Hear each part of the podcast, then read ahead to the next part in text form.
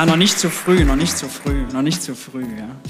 Ja, äh, hi und herzlich willkommen bei Geld für die Welt. Ich bin Maurice und in diesem Video geht es um das Thema. Ach, oh, scheiße. Ist ja live, ist ja gar kein Video. ganz ungewohnt, ganz ungewohnt. Scheiße, jetzt habe ich mich vergaloppiert. Wie fange ich denn live an? Ah, ja, Spaß beiseite. Äh, schön, dass ihr alle hier seid. Herzlich willkommen zur Premiere meines neuen Buches. Teuer, die Wahrheit über Inflation, ihre Profiteure und das Versagen der Politik. Einige Gesichter äh, kenne ich ja, habe ich schon gesehen, manche auch nicht. Mama, äh, flott ein paar Fragen, um die Stimmung so ein bisschen zu testen und wie viele denn tatsächlich äh, treue Geld für die Welt-Fans sind. Äh, fangen wir mal ganz einfach an, mal Flossen hoch. Äh, wer folgt mir denn auf Instagram? Okay. Wer schaut regelmäßig das junge Naiv Wirtschaftsbriefing? Hey. Wer hat, jetzt kommt die ultimative Frage, Wer hat schon mal von Becker Lutze gehört? Hey. äh, Gibt es denn Streber unter euch, die schon angefangen haben, das Buch zu lesen? Ah, okay. Wer ist denn der Überstreber und ist schon durch? Oh, nee. Da muss ich mich gleich beim Panel besonders anstrengen. Oh. Äh, Gibt es denn Leute unter euch, die noch keine Bewertung bei Amazon oder Thalia für das Buch abgegeben haben? Ja, ja, ja, ja, ja, ja. Jetzt kommt's alles raus. Jetzt kommt's alles raus. Äh, da habe ich noch eine lustige Anekdote dazu. Und zwar, manche von euch werden das wissen, die Bitcoin Bros, die Laseraugen und ich, also wir sind so. Wir können das nun nicht immer zeigen. Und das hat sich jetzt zum Beispiel auch gezeigt, als das Buch rauskam, hagelte es gleich Ein-Sterne-Bewertungen bei Amazon. Natürlich von den Bitcoin Bros. Und mein Lieblingskommentar, den habe ich mal mitgebracht, der ging ungefähr so. Ähm, das Buch ist noch nicht mal gut genug, um damit einen Kamin anzuzünden. So ein Schund sollte man in die Abteilung Märchen stellen. Ja, charmant, nicht? Charmant. Äh, ich habe da mal so drüber nachgedacht über den Spruch und das ist ja nicht nur ein Diss an mich, wenn man ehrlich ist, das ist ja sogar ein Diss an die ganzen Märchenbuchautoren. Denn das bedeutet ja logisch zu Ende gedacht, jede, die ganzen Bücher, die in diesen Märchenbuchregalen stehen, sind schlechter, noch, oder noch zu schlecht, um mindestens den Kamin anzufeuern. Also nicht nur ein Diss an mich, auch ein Diss an die. Man muss sie einfach lieb haben, die Laseraugen. Ich finde, wir sollten mal klatschen für die Bitcoin Bros und die Laseraugen. Ja, die sind doch. Man muss sie lieb haben. Man muss sie lieb haben. Äh, schade, dass. Äh, ist jemand mit Laseraugen heute Abend hier? Ich habe noch keine Laser gesehen. Ah, schade dann. Hm. Sonst hätte man gleich ein paar intelligente Fragen bei der Panel-Debatte direkt einbauen können. Nee, aber Spaß beiseite. Also bevor wir anfangen, möchte ich gerne noch äh, natürlich die Chance nutzen, Dankeschön zu sagen. Äh, erster Dank geht an den DTV-Verlag, insbesondere an Laura Weber. Die hatte im Sommer 22 die Idee, dass ich doch äh, heute hier stehen könnte und ein Buch präsentiere zum Thema Inflation. Die ist also schuld, dass ich hier stehe, dass ihr im Publikum sitzt. Äh, danke für die gute Zusammenarbeit. Wir stoßen hoffentlich gleich nochmal darauf an, aber jetzt gern einmal Applaus für DTV.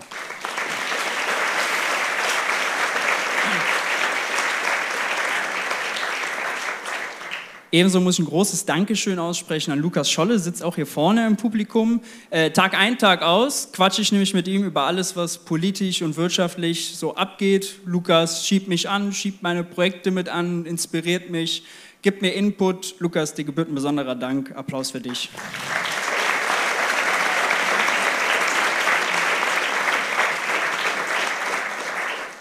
Dann möchte ich natürlich meiner Familie danken, die in Gladbach ist, heute nicht hier sein kann, vielleicht nachher die Aufnahme schaut, ein kleines bisschen Stolz ist dabei. Äh, die unterstützen mich bedingungslos. Danke, das ist nicht selbstverständlich, weiß ich zu schätzen. Applaus für euch.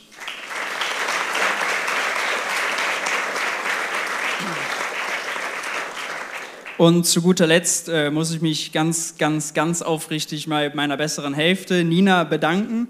Die hat nämlich äh, die ganze äh, Last, die Laura auf mich geladen hat, dass sie uns eingebrockt hat mit dem Buch, äh, auszulöffeln gehabt. Beispiel, morgens im Hotel, 6 Uhr in Spanien, was mache ich? Klapp den Laptop auf, helles, grelles, ekelhaftes Laptoplicht durchströmt den Raum, hat gar keiner Bock drauf. Ich sitze da und schreibe ganz frustriert meine Zeilen über die dumme Zinspolitik der EZB in die Tasten Das ist alles Laura schuld. Du hast viel Rücksicht genommen, du hast viel Rückhalt gegeben, du hast mir Liebe geschenkt. Danke, Nina. Applaus für dich.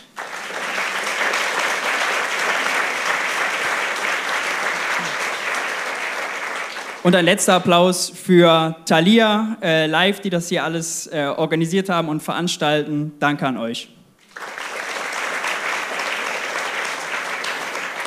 Übrigens, in zwei Wochen steht äh, an meiner Stelle hier die wunderbare Anna Meyer. Anna ist auch heute hier. Hallo Anna. Äh, die präsentiert da ihr neues Buch. Geld spielt keine Rolle. Ich würde am liebsten selber in der ersten Reihe sitzen und lauschen. Ich kann leider nicht. Ich habe aber geschaut. Es gibt noch Tickets. Wer also schnell sein will und kann, unbedingt noch Tickets kaufen. Äh, in zwei Wochen, 5. April, Anna Meyer, Geld spielt keine Rolle, Lese- und Event-Empfehlung. Checkt das unbedingt aus, würde ich jetzt sagen, wenn es ein YouTube-Video wäre. Damit genug des Vorgeplänkels. Ihr seid ja nicht zum Klatschen hergekommen. Ihr wollt ja irgendwas über Inflation oder so, glaube ich, wissen. Ich glaube, das ist das Thema. Deswegen äh, möchte ich auf die Bühne bitten und begrüßen Alexander Hagelüken, Wirtschaftsredakteur von der Süddeutschen. Er wird heute moderieren und, ihr kennt ihn alle, SPD-Generalsekretär Kevin Kühnert. Applaus.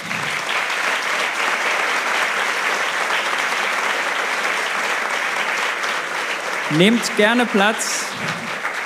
Nehmt gerne Platz und äh, ich übergebe das Wort an die Moderation, die hoffentlich möglichst pieksige Fragen stellt. Wir schauen mal. Ja, guten Abend. Äh, schön, dass so viele Leute da sind, um über dieses super Thema zu reden. Inflation, das wahnsinnig viele Leute bewegt. Kann man das vernünftig hören? Alles? Alles okay? Ähm, und schön, dass äh, ihr alle gekommen seid. Wir beziehen auch gerne eure Fragen ein, nachdem wir eine Weile jetzt auf dem Podium geredet haben. Falls ihr welche habt, falls ihr nicht erschlagen seid, so ungefähr gegen neun würde das Mikro rumgehen und äh, alles gefragt, alles kritisiert, alles angemerkt, was ihr wollt. Toll, dass wir darüber reden. Maurice Höfgen hat sich selber schon unnachahmlich äh, vorgestellt und eingebracht und gedankt. Trotzdem möchte ich noch sagen an der Stelle, einer der seltenen Ökonomen, und ich habe viel mit Ökonomen zu tun, die äh, klar ähm, äh, und mitreißend ausdrücken können, äh, was sie eigentlich denken. Das ist schon eine Qualität. Und natürlich heute Kevin Kühnert hier, ähm, den muss ich auch nicht vorstellen, ähm, aber kann ich auch an der Stelle sagen, es gibt auch nicht so viele Politiker, die klar und mitreißend ausdrücken können, was sie eigentlich denken. Wir hören jetzt aber auch schon auf mit dem Geschleime. Das mache ich nur am Anfang, ein bisschen, ne, damit die so ein bisschen in Sicherheit gewiegt werden, bevor wir jetzt irgendwie richtig loslegen. Man muss aber auch noch, um noch ein Positives zu sagen, äh, schon äh, gut finden bei Kevin Kühner, dass er zur Vorstellung eines Buches kommt, wo schon im Untertitel äh, steht, dass es um das Versagen der Politik geht. Würde vielleicht auch nicht jeder machen. Da kommen wir gleich noch drauf, um was es da eigentlich geht. Und so als kleine Wohlfühlfrage ähm, äh, für Maurice Höften, warum dieses Buch, abgesehen davon, dass da jemand aus München von DTV anrief und sagt, jetzt haben wir hier einen großen Geldsack und schreiben Sie mal, aber muss er jetzt so tun, als ob es noch inhaltliche Gründe gab. Nee, war nur das Geld. War nur das Geld. Habe ich nur fürs Geld gemacht. Nein, äh, das ist eine schöne Frage natürlich. Also es gibt, würde ich mal sagen, drei Motivationen. Die erste Motivation ist so diese ganze YouTube-Szene mit Crash-Propheten und Finanzinfluencern, die den Leuten finanziellen Verbraucherschutz irgendwie versprechen und sagen, seit zehn Jahren vor der Inflation waren und vor dem Crash und immer sagen, ah, das, das kommt bald alles und kommt doch zu mir in meinen Fonds, in meine Anlageberatung oder in meinen Bitcoin, während sie selber Bitcoin halten äh, und natürlich von dem Preisaufschub dann äh, profitieren.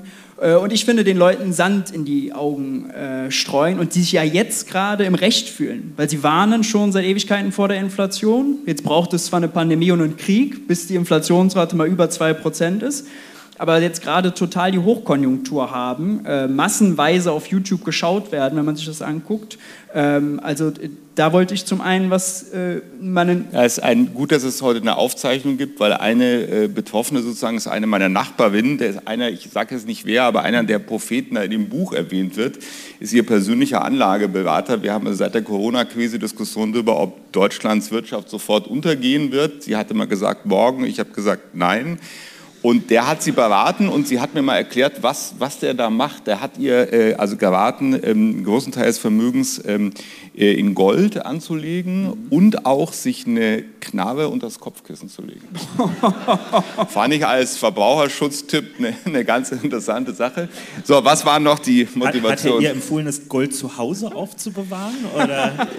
ja, das... Äh, ähm, damit sie es wahrscheinlich mit der Knarre dann verteidigen kann. Also es ist, ja muss sagen, in München Bogenhausen, wo wir wohnen, ist natürlich, also da ist der Bär los, da, da, da laufen die Leute mit den MPs durch die Straßen. Also es Fand ich schon wild. Aber der, der, und, und das war eine irre Summe, die der, die der, der äh, das ganze Jahr darüber kassiert, dafür, dass sie ihn angeblich jederzeit anrufen kann, damit man dann solche Ratschläge kriegt. Also, in diesem Sinne. Ja, genau. Also ist im Buch auch drin, wie toll diese Fonds zum Teil auch funktionieren, äh, dann sogar schlechter performen als irgendwie so der Standard ETF MSCI World, wo man dann äh, noch Ausgabegebühren und solche äh, wahnsinnigen Tipps spart. Also das war so das Erste. Das Zweite ist, so Inflationsplattitüden aus der Politik. Krischi Lindner zum Beispiel, der immer sagt, oh, die Schuldenbremse, die stützt uns jetzt nicht nur die künftigen Generationen vor den Schulden, sondern ist jetzt plötzlich auch eine Inflationsbremse und die Politik auf Pump muss endlich aufhören. Habe ich noch eine nette Anekdote auch drin, dass er einen Gastbeitrag im Spiegel geschrieben hat, Politik auf Pump muss beendet werden, man müssen die Illusion fallen lassen, dass man äh, die Inflation mit mehr Schulden bekämpft eine Woche später, nachdem der rausgekommen ist, sitzt er neben dem äh, Wirtschaftsminister Robert Habeck und natürlich äh, neben Olaf Scholz, der damals Corona-krank äh, per Video äh, aus dem Kanzleramt isoliert zugeschaltet war und verkündet den 200 Milliarden Doppelwumms, Preisbremsen, Hilfen für Unternehmen, Härtefallfonds, Schulden, die natürlich was machen? Ja, die Inflation bremsen, also Widerspruch innerhalb von sieben Tagen. Äh, und solche Plattitüden, äh, noch eine Lieblingsplattitüde ist Inflation, heißt, wir werden alle ärmer. Das ist jetzt auch der Bogen zu Punkt 3, dass wir verstehen, Inflation ist nicht nur ein technisches Geldproblem oder so, sondern das ist ein Verteilungskonflikt. Äh, und jetzt nicht nur ein Verteilungskonflikt im Sinne von äh, Oma Erna hat dann ein Problem, weil sie sich von ihrer Rente weniger kaufen kann und jemand, der gut verdient, ganz klassisch dann von den Politiker, der dann toll absah, ganz kräftig absah im Bundestag, der ist davon ja überhaupt nicht betroffen, sondern schon noch weiter. Also äh, Ausland gegen energieintensive Industrie, Becker Lutze gegen Juniper, also gibt es ganz viele Konfliktlinien, äh, Schuldner gegen Sparer die ich in dem Buch aufzeige. Und die zeigen, also dieses, wir sitzen nicht alle in einem Boot. Ja? Also Christian Lindner will uns das immer gerne sagen, mit Inflation macht uns alle ärmer. Nee, also äh, das, das funktioniert so nicht. Und das wollte ich in dem Buch aufzeigen, deswegen auch Profiteure, äh, deswegen auch Wahrheit, denn also Inflation heißt ja am Ende, irgendjemand macht höhere Preisschilder. Ja, das heißt, irgendjemand verdient auch mehr. Bei der Inflation, die wir gerade haben, kleiner Spoiler, geht das meiste ins Ausland, zu Saudi Aramco, teilweise auch zu äh, Gazprom, zu Shell. Ähm, aber ja, äh, man muss es eben als Verteilungskonflikt sehen. Und diesen Verteilungskonflikt, den moderiert die Politik mit Entlastungen, ähm, den moderiert auch die Zentralbank mit Zinserhöhungen. Und am Ende geht es darum, wer wie viel von dem Kuchen bekommt. Und das ist sozusagen, da so wollte ich Inflation auch mal unbedingt beleuchten, damit es nicht nur ein, oh Gott, das Geld verschwindet im schwarzen Loch ist. Ja, das ist so die Motivationslage. Das gewesen. dröseln wir jetzt mal auf. Die, das Buch hat ja drei knackige Untertitel, wunderbare Thesen. Die Wahrheit wird verkündet, äh, nämlich über Inflation, die Profiteure und das Versagen der Politik. Fangen wir mal an. Was ist denn die Wahrheit über die Inflation, die wir jetzt da haben? Ja, eigentlich schon der Begriff falsch, muss man sagen. Also das erkläre ich auch irgendwie ab Seite 20 oder so, schreibe ich erstmal, dass ich den Begriff Inflation völlig falsch benutzt habe. Also widerlege mich dann erstmal selber. Weil was Ökonomen... Sollte ein Buchautor ja nie sagen, wenn nee, die Leute das noch alle nicht gelesen haben, aber so. ist okay. Genau. Ähm, ja, also weil normalerweise, was Ökonomen unter Inflation verstehen, ist also auf breiter Front wird das Leben teurer, die Preise gehen hoch, äh, typischerweise verbunden mit dieser Lohnpreisspirale, also die Löhne steigen, das heißt höhere Kosten für die Unternehmen, die steigen die Preise, das wiederum entwertet die Löhne und so schaukeln sich Löhne und Preise gegenseitig hoch. Aber das haben wir gar nicht. Äh, was wir haben, ist ein Preisschock, äh, ganz spezifisch in einigen Bereichen, insbesondere Energie, da gingen die Preise schnell nach oben und kommen mittlerweile aber schon wieder runter. Die Löhne also gerade erst wird, wird versucht, die Löhne irgendwie anzuheben. Die haben damit also erstmal gar nichts zu tun. Und wenn es ein Preisschock ist, schnell hoch und dann aber auch schnell wieder runter, muss man das politisch ganz anders behandeln als die ganz klassische, typische Inflation, die kommt und nie wieder zurückgeht. Weil wenn der Preisschock negativ wird, dann kann es auch sein, dass die Inflationsrate mal negativ wird. Ist das dann eine Deflation? Nee, ist auch keine Deflation. Deswegen sind die Begriffe, wie wir sie schon nutzen, äh, unsinnig und deswegen müssen wir eigentlich von einem Preisschock sprechen, der aufgefangen werden muss. Weil für die Leute ist erstmal, ja egal, also ist jetzt so ein bisschen natürlich so ein bisschen Begriff. Aber da kurz bei der, genau an der Stelle, da muss die Politik anders äh, mit umgehen, mit dem, was wir jetzt haben. Wie denn? Ähm, ja, also vor allem äh, geht es darum, das, da wollte ich gerade darauf hinaus, dass ja für die Leute egal ist, ob es Inflation oder Preisschock ist, weil beides bedeutet weniger Kaufkraft. Ja, wenn im Supermarkt die Butter teurer ist, dann kann man sich von seinem Lohn weniger kaufen.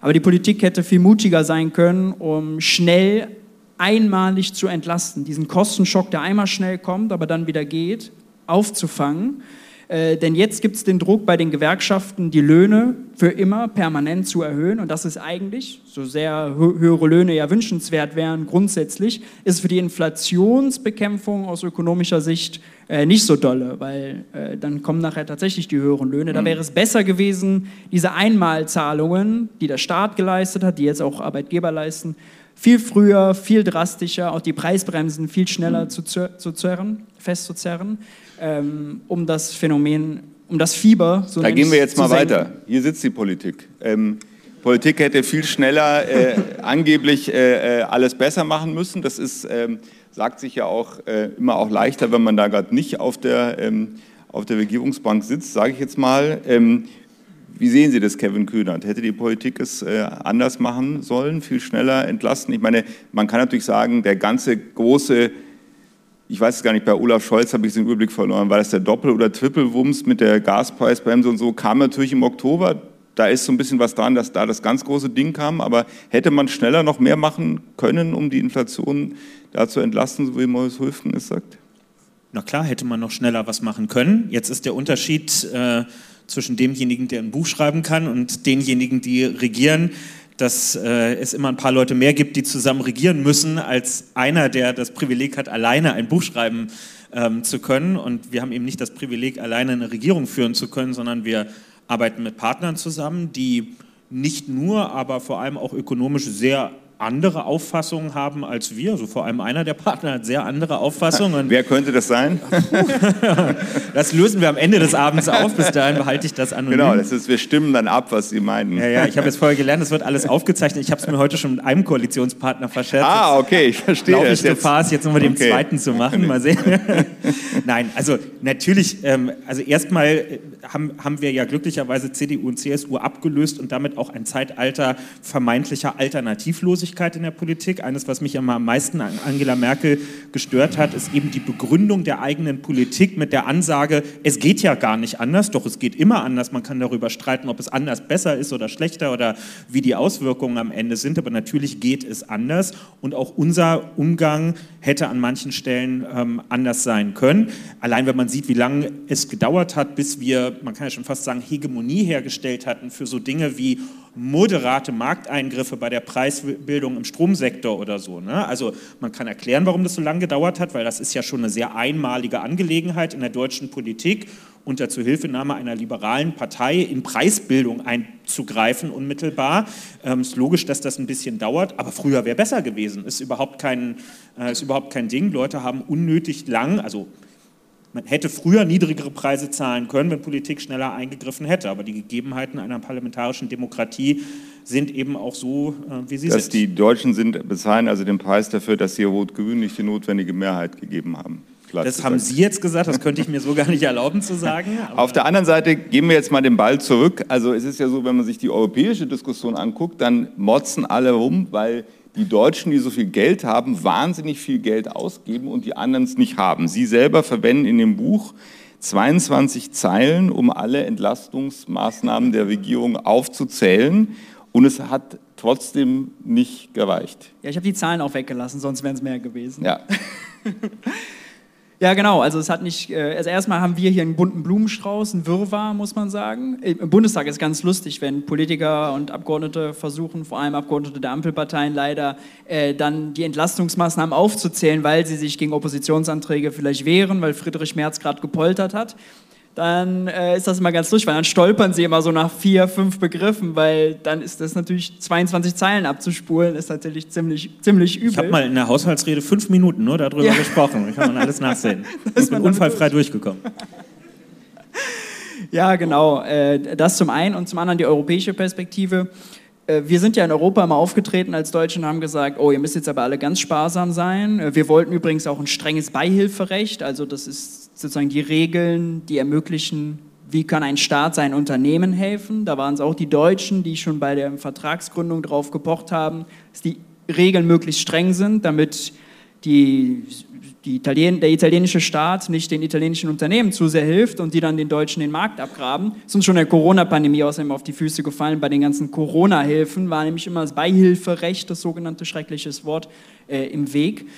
Und deswegen ist richtig, dass die auf uns schauen und sagen, ey, warum macht ihr jetzt auf einmal so viel? Sonst war immer hier groß äh, Sparkurs. Aber es reicht ja nicht. Was hätte Finanzminister Höfgen ausgegeben? Also es gibt so diese Rechnung im, im, Buch, 300 Milliarden, die da aber die Regierung ausgibt, die aber keine ganz kompliziert, dann doch keine 3 Milliarden sind. Aber was... Ja. Und was die auch weniger werden, weil Strom- und Gaspreise genau. so deutlich günstiger werden. Wie hätte der Höfgen Wumms ausgesehen? Wie viel wäre das gewesen? Ja, die Milliarden sind, stehen dann am Ende hinten an, aber ich finde, man hätte mal gleich zumindest bei der Energiepreispauschale von 300 auf 1000 gehen können. Man hätte das 9-Euro-Ticket einfach bis zum Jahresende machen können. Man hätte mhm. den Tankrabatt auch bis zum Jahresende machen können. Damit mache ich mich immer unbeliebt. Das finde ich einen sehr interessanten Punkt, den Tankrabatt. Ja. Das war nicht in dem Buch, also das muss man jetzt nochmal klar machen, dass der Tankrabatt nicht von Kevin Kühnert kam, sondern von der Partei, die wir jetzt bisher nicht mit Namen genannt haben, glaube ich, FDP.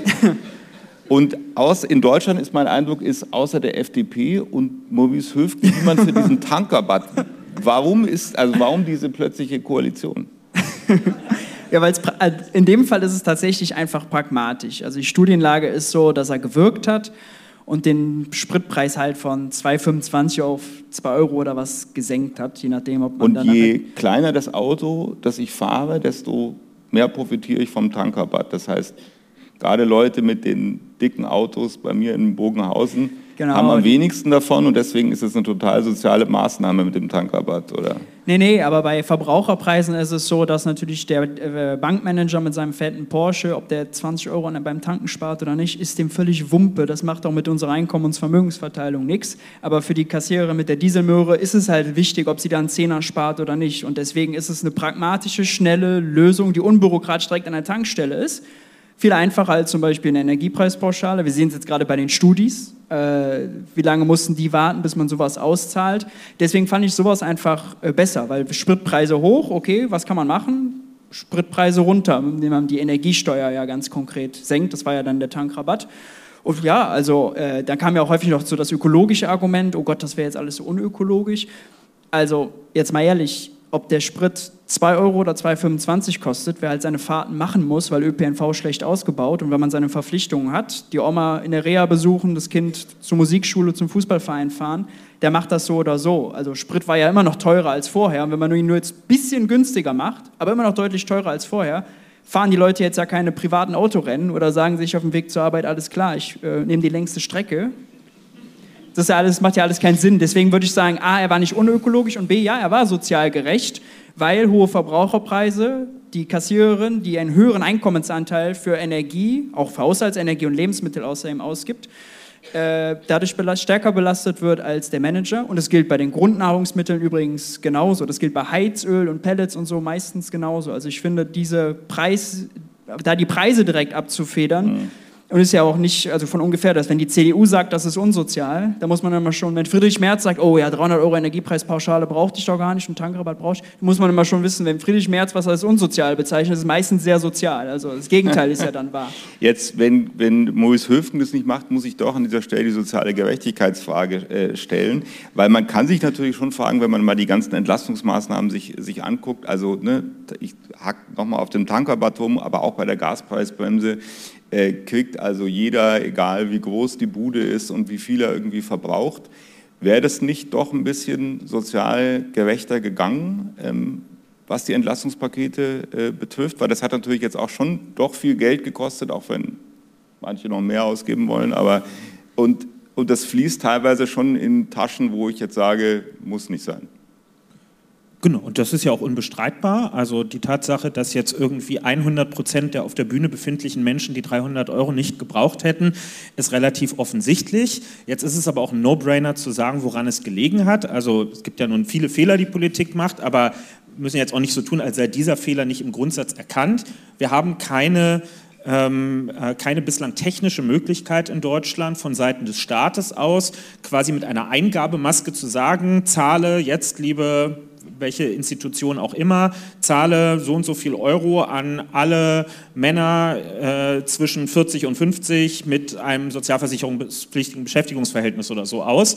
Also wir haben wenig Steuerungsmöglichkeiten für solche Auszahlungen ähm, und das ist uns in der Corona-Zeit genauso wie jetzt äh, in der Energiekrise auf die Füße gefallen, weil wir quasi nur die Möglichkeit zwischen Gießkanne oder gar nichts hatten. Ne? Also es ist richtig, wenn Leute sagen, es ist die Gießkanne gewesen, aber es standen uns wenig andere Gartengeräte als die Gießkanne zur Verfügung, um es mal so zu sagen. Und deswegen war es pragmatisch richtig zu sagen, dann erstmal die Gießkanne. Und ich finde, das, was linke, also politisch links denkende Menschen dann im nächsten Schritt aber sofort sagen müssen, ist, wenn ich nur die Gießkanne zur Verfügung habe, um in einer Situation das Feld vorm Vertrocknen zu retten, dann muss ich mir im zweiten Schritt etwas einfallen lassen, wie ich das unnütz ausgeschüttete Wasser aus meiner Gießkanne wieder zurückgewinne mhm. über eine kluge Drainage oder ähnliches ja. von diesem Feld, um es zurückzuholen. Das heißt, wer die Gießkanne benutzt und es eigentlich nicht möchte, der muss danach sagen, wie er zum Beispiel am Steuersystem was drehen soll. Ich finde sowieso, Linke müssen über Steuersystem sprechen.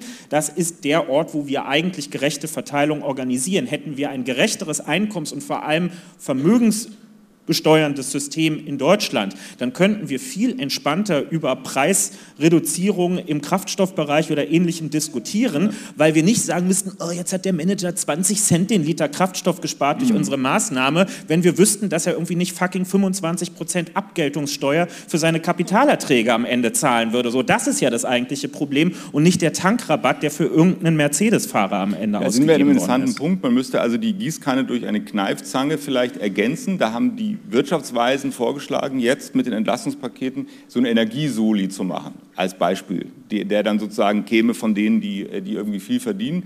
Die SPD hat selber auch Vorschläge mal gemacht, höheren Spitzensteuersatz, ähm, auch äh, Vermögensteuer mal, mal, diskutiert, Ausnahmen bei der Erbschaftssteuer für Firmenerben äh, kippen und so. Ist das was, was real diskutiert werden wird die nächsten Jahre in dieser Koalition? Ja, also das, das letzte ist der entscheidende Punkt, auch wenn es nervig ist, aber es bringt ja jetzt nichts, wenn die SPD anfängt, sich Konzepte zu erdenken, bei denen die FDP uns sagen wird, darüber fangen wir gar nicht an zu diskutieren. Da habe ich ja nichts gewonnen. Ähm, ich will ja schon, also ich will jetzt auch nicht zweieinhalb Jahre warten bis zur nächsten Bundestagswahl. Die Hütte brennt ja jetzt, also müssen ja jetzt Lösungen finden. Also muss ich mir ein bisschen überlegen, womit kriege ich die dazu, sich zu bewegen und wo können die nicht einfach sagen, Kühnert, die Debatte hatten wir vor anderthalb Jahren schon in den Koalitionsverhandlungen. Da haben wir uns ja im Prinzip auf ein Stillhalteabkommen steuerlich geeinigt. Also weder wir setzen unsere steuerpolitischen Forderungen durch, noch die. Und es bleibt erstmal so, wie es ist. Was will die SPD steuerlich? Das, was wir in der Einkommenssteuer wollen, sorgt gar nicht unbedingt für mehr Einnahmen, sondern es ist eher eine Begradigung der Effekte. Wir wollen Entlastung von unteren und mittleren Einkommen und dafür moderate Mehrbelastung oben. Wo wir vor allem Lücken in Deutschland haben, ist die Besteuerung von Vermögenswerten. Insbesondere der ganze Erbschaftsbereich ist einfach ein Schweizer Käse, sondersgleichen und das ist eine Ungerechtigkeit. Ich finde persönlich auch immer, das müsste ein Moment sein, wo eine liberale Partei, so wie ich die von ihrer Argumentation her verstehe, eigentlich einschlagen müsste, weil Liberale und auch viele Konservative erzählen uns ja immer, es müsse mal um Leistung Leist muss sich lohnen. Genau, es soll um Leistungsgerechtigkeit gehen. Wenn wir mhm. über Gerechtigkeit reden, sagen die, ja, wir wollen auch Gerechtigkeit, aber wir wollen Leistungsgerechtigkeit. Wer sich anstrengt, der soll mehr davon haben als der, der sich nicht anstrengt. Irgendwie hören sie aber nach jeder Hartz-IV-Debatte dann immer mit dieser Argumentation auf, wenn man anfangen will, mit ihnen über Erbschaftssteuer zu diskutieren. Denn die Frage, warum diese Balsenkekserbin jetzt am Ende irgendwie die ganze Kohle für irgendeine Yacht kriegen soll, obwohl sie damit dazu gar nichts beigetragen hat, dass irgendwer Kekse in Hannover produziert. Ja. Das ist wenig plausibel erklärbar und ist halt einfach nur das gelebte Prinzip, der Teufel scheißt immer auf den größten Haufen am Ende. Ähm, aber mit Leistungsgerechtigkeit hat das wenig zu tun. Also ich gebe die Hoffnung nicht auf, dass wir da ein bisschen was hinkriegen, aber wir werden, also da bitte ich auch um Verständnis dann auch äh, für die SPD. Das eine ist das, was wir auf dem Parteitag äh, beschließen können und das andere ist das, was man eben mit dem Finanzminister Christian Lindner hart verhandeln muss einfach. Aber gerade deshalb würde ich zum Beispiel sagen, weil klar, mit Krischi Lindner sind Steuererhöhungen, gerade die Themen, die da angesprochen wurden, irgendwie Erbschaftssteuer, Vermögenssteuer, glaube ich, also nicht zu machen, realistischerweise. Und wenn nur in homöopathischer Dosis. Deswegen fände ich aber zum Beispiel, ja, wenn man schon diese Sondervermögen, wenn man äh, den, äh, den Wirtschaftsstabilisierungsfonds, der dann auch sozusagen Geld ausgeben kann an der Schuldenbremse vorbei, wenn man das einmal hat, da dann klotzen statt kleckern und wenigstens die Entlastungen erreichen. Denn ehrlicherweise hat die Kassiererin mit der Dieselmöhre auch mehr davon, wenn wir äh, sie stärker entlasten, als dass wir da sagen, oh nee, da müssen wir aber ein bisschen aufpassen. Und wir debattieren jetzt aber über Erbschafts- und Vermögenssteuer, weil das macht für sie an der Tankstelle im Supermarkt keinen Unterschied. Deswegen entlasten, äh, bei, klotzen bei den Entlastungen, selbst wenn man dafür äh, Schulden machen muss. Oh Gott, das böse Wort. Schulden? Habe ich das gesagt? Ja, ist ja richtig. Wir, wir, wir machen ja Schulden, ja, also auch wenn das jetzt die 200 Milliarden, der Doppelwumms, das ist ein Kreditrahmen, also richtig gesagt, wir werden sie wahrscheinlich jetzt am Ende nicht brauchen, was für sich genommen erstmal gut ist, weil der Zweck war, damit irrsinnige Energiepreise abzufedern. Die Preise sind immer noch hoch, aber sie sind bei weitem nicht mehr so irrsinnig, wie sie letzten Sommer waren. Deswegen gute Nachricht, dass wir dieses Geld nicht in dem Umfang rausschmeißen müssen, um Katar oder wem auch immer für 400 Euro die Megawattstunde Flüssiggas abzukaufen. Das ist gut. Schwierig ist natürlich, und da hat die FDP einfach aufgepasst, muss man sagen, dass wir mit diesem Instrument, was wir da gewählt haben, jetzt nicht einfach 200 Milliarden irgendwo in die Ecke gelegt haben und gesagt haben, na, wir gucken mal, wofür wir das benutzen, sondern die haben wir zweckgebunden. Und wir können jetzt nicht einfach hingehen und sagen, super, für die Energiepreise haben wir es nicht gebraucht, lass doch damit jetzt in Deutschland die Antriebswende im Automobilsektor finanzieren und es irgendwie dafür sorgen, dass ein E-Auto jetzt äh, von der Stange auch für 30.000 statt 40.000 zu haben ist oder so. Das wird damit erstmal nicht möglich sein. Ich gehe davon aus, soweit würde ich mich jetzt mal vorwagen, wenn jetzt im Laufe des Jahres klar wird, dass da eine ganze Menge Geld von nicht gebraucht wird, werden bestimmt findige Leute bei SPD und Grünen auf die Idee kommen, mal die Frage zu stellen, ob man nicht einen Teil dieses Geldes für Sachen, die uns auch künftig unabhängiger von fossilen Energieträgern und ihren sehr volatilen Preisen machen, ob wir nicht einen Teil dieses Geldes einsetzen können, um diese Unabhängigkeit schneller hinzukriegen. Also zum Beispiel, wir diskutieren jetzt diese Woche gerade sehr über Heizsysteme, ob man nicht einen Teil dieses Geldes benutzen kann, um es ein bisschen günstiger zu machen, das eigene Häuschen mit einer Wärmepumpe zu versorgen, damit wir die Wärmewende in Deutschland hinkriegen, damit weniger fossile Energieträger brauchen, was fürs Klima tun, aber auch für niedrigere Verbrauchspreise zu Hause im eigenen Haus. Ich glaube, es wäre lohnenswert, diese Debatte mal zu führen, aber einfach wird es trotzdem nicht, sie dann geführt zu haben. Da gibt es einen interessanten Gedanken in dem Buch, äh, weswegen es sich auch äh, schon zu äh, lesen lohnt, nämlich wie kommen wir denn eigentlich raus aus dieser ganzen Inflationsgeschichte, wo jetzt viele Leute ja das Gefühl haben, die Deutschen, muss man auch wissen, wenn man sich das auch historisch anguckt, haben immer besonders viel ähm, Angst vor Inflation, haben da immer besonders große Probleme. Und in dem Buch gibt es den Vorschlag zu sagen, Mensch, wir investieren uns raus aus der Inflation, weil äh, im Grunde diese Inflation jetzt ein, ein Putin-Schock ist, ein Energieschock, ein fossiler Energieschock. Und wenn wir jetzt einfach das Geld, wie es hier auch schon angeklungen ist, viel mehr ähm, äh, ausgeben würden, um eben die Energie- und Klimawende zu schaffen, dann würden wir uns im Grunde gegen solche ähm, äh, Energieschocks äh, immun machen. Vielleicht da noch ein paar paar Sätze zu dem äh, Gedanken, wie das funktionieren kann. Ja, er ist eigentlich der Gegenspieler zu Lindners äh, Inflation, äh, die Schuldenbremse ist eine Inflationsbremse. Ich würde sagen, die Schuldenbremse hat dafür gesorgt, dass wir mehr Inflation hatten, denn sie hat Investitionen verhindert. Wären wir mit unserem Stromnetz schon weiter, hätten wir mehr Energie aus Wind und Solar, dann wäre zum Beispiel gar nicht die Notwendigkeit so groß gewesen, Gas vielleicht zu verstromen, wenn wir Gas nicht hätten verstromen müssen, weil wir mehr Strom aus Wind und äh, Sonne bekommen, dann wäre der Strompreis nicht so hoch gewesen, wäre die Inflationsrate niedriger gewesen. Gerade sehen wir LNG-Terminals äh, zu bauen oder erstmal Schiffe dafür zu chartern. Auch dafür muss man investieren. Auch das senkt den Preis, weil wir uns äh, sozusagen unabhängiger machen von äh, der russischen Energie, die uns ja entsagt wurde. Und deswegen äh, ist das Motto ganz klar, aus so einer Angebotsknappheit, aus so einem Angebotsschock, ist ja noch nicht mehr immer unbedingt eine Knappheit, sondern schon die Sorge vor knappem Gas, schon die Sorge vor knappem Weizen hat das ja teuer gemacht. Äh, da muss man sich heraus investieren. Auch weil es eben keine klassische Inflation ist, wo man jetzt sagt, oh, die Wirtschaft kocht über und die Löhne gehen so durch die Decke, jetzt müssen wir irgendwie die runterkühlen. Deswegen Zinserhöhungen da falsch, deswegen Sparsamkeit an der falschen Stelle, lieber nach vorne offensiv angehen. Und aus der Not heraus wird das ja auch schon gemacht. Also äh, wir haben ja auch Milliarden jetzt äh, investiert in LNG, wir haben Firmen übernommen und gerettet, Juniper namentlich zum Beispiel äh, oben in Schwedt bei der Ölraffinerie, da wird jetzt viel Geld reingebuttert. Also da zeigt eigentlich Notwendigkeit den, den Weg, den ich da eigentlich beschreibe. Und man müsste ihn halt schneller gehen. Und ja, Versagen der Politik heißt dann natürlich auch, schwarze Null, äh, Schuldenbremse in der Vergangenheit, noch schlimmer schwarze Null, die ist ja noch strenger. Äh, die haben uns heute den, erstens die Abhängigkeit von Putin und zweitens auch den äh, Energiepreisschock besorgt. Da muss man sagen, dass der äh, Maurice Höfgen der Regierung eine Brücke baut in dem Buch. Da steht nämlich, der Energiepreisschock geht auf das Konto von 16 Jahren Merkel-Regierung. Merkel hat Deutschland zum Gas-Junkie gemacht. Also die Probleme äh, sind vor allem ähm, in der Vergangenheit. Und äh, wie ist denn diese Solche Idee? Wörter benutze ich? Also, oder es hatte jemand die nee, nee, reingeschrieben. Ich weiß es nicht, war jetzt nicht dabei, aber ähm, steht ja. Ähm, die ganze Fall. Zeit so ein Feuerzeug schnüffeln. Angela Merkel beim Feuerzeug schnüffeln. Die, ähm, also, er baut eine Brücke, ist denn dieser, dieser Invest Ausinvestieren aus der, äh, aus der Inflation, geht das denn mit, mit Christian Lindner? Also zunächst mal ja und nein. Natürlich ist, ähm, ist schwarze Null und, und Schuldenbremsepolitik äh, ist eine Investitionsbremse, hat rein, rein äh, ökonomisch dafür gesorgt, dass Spielräume gefehlt haben, um Leitungssysteme auszubauen, ähm, regenerative Energieinfrastruktur auszubauen und so weiter und so fort. Keine Frage.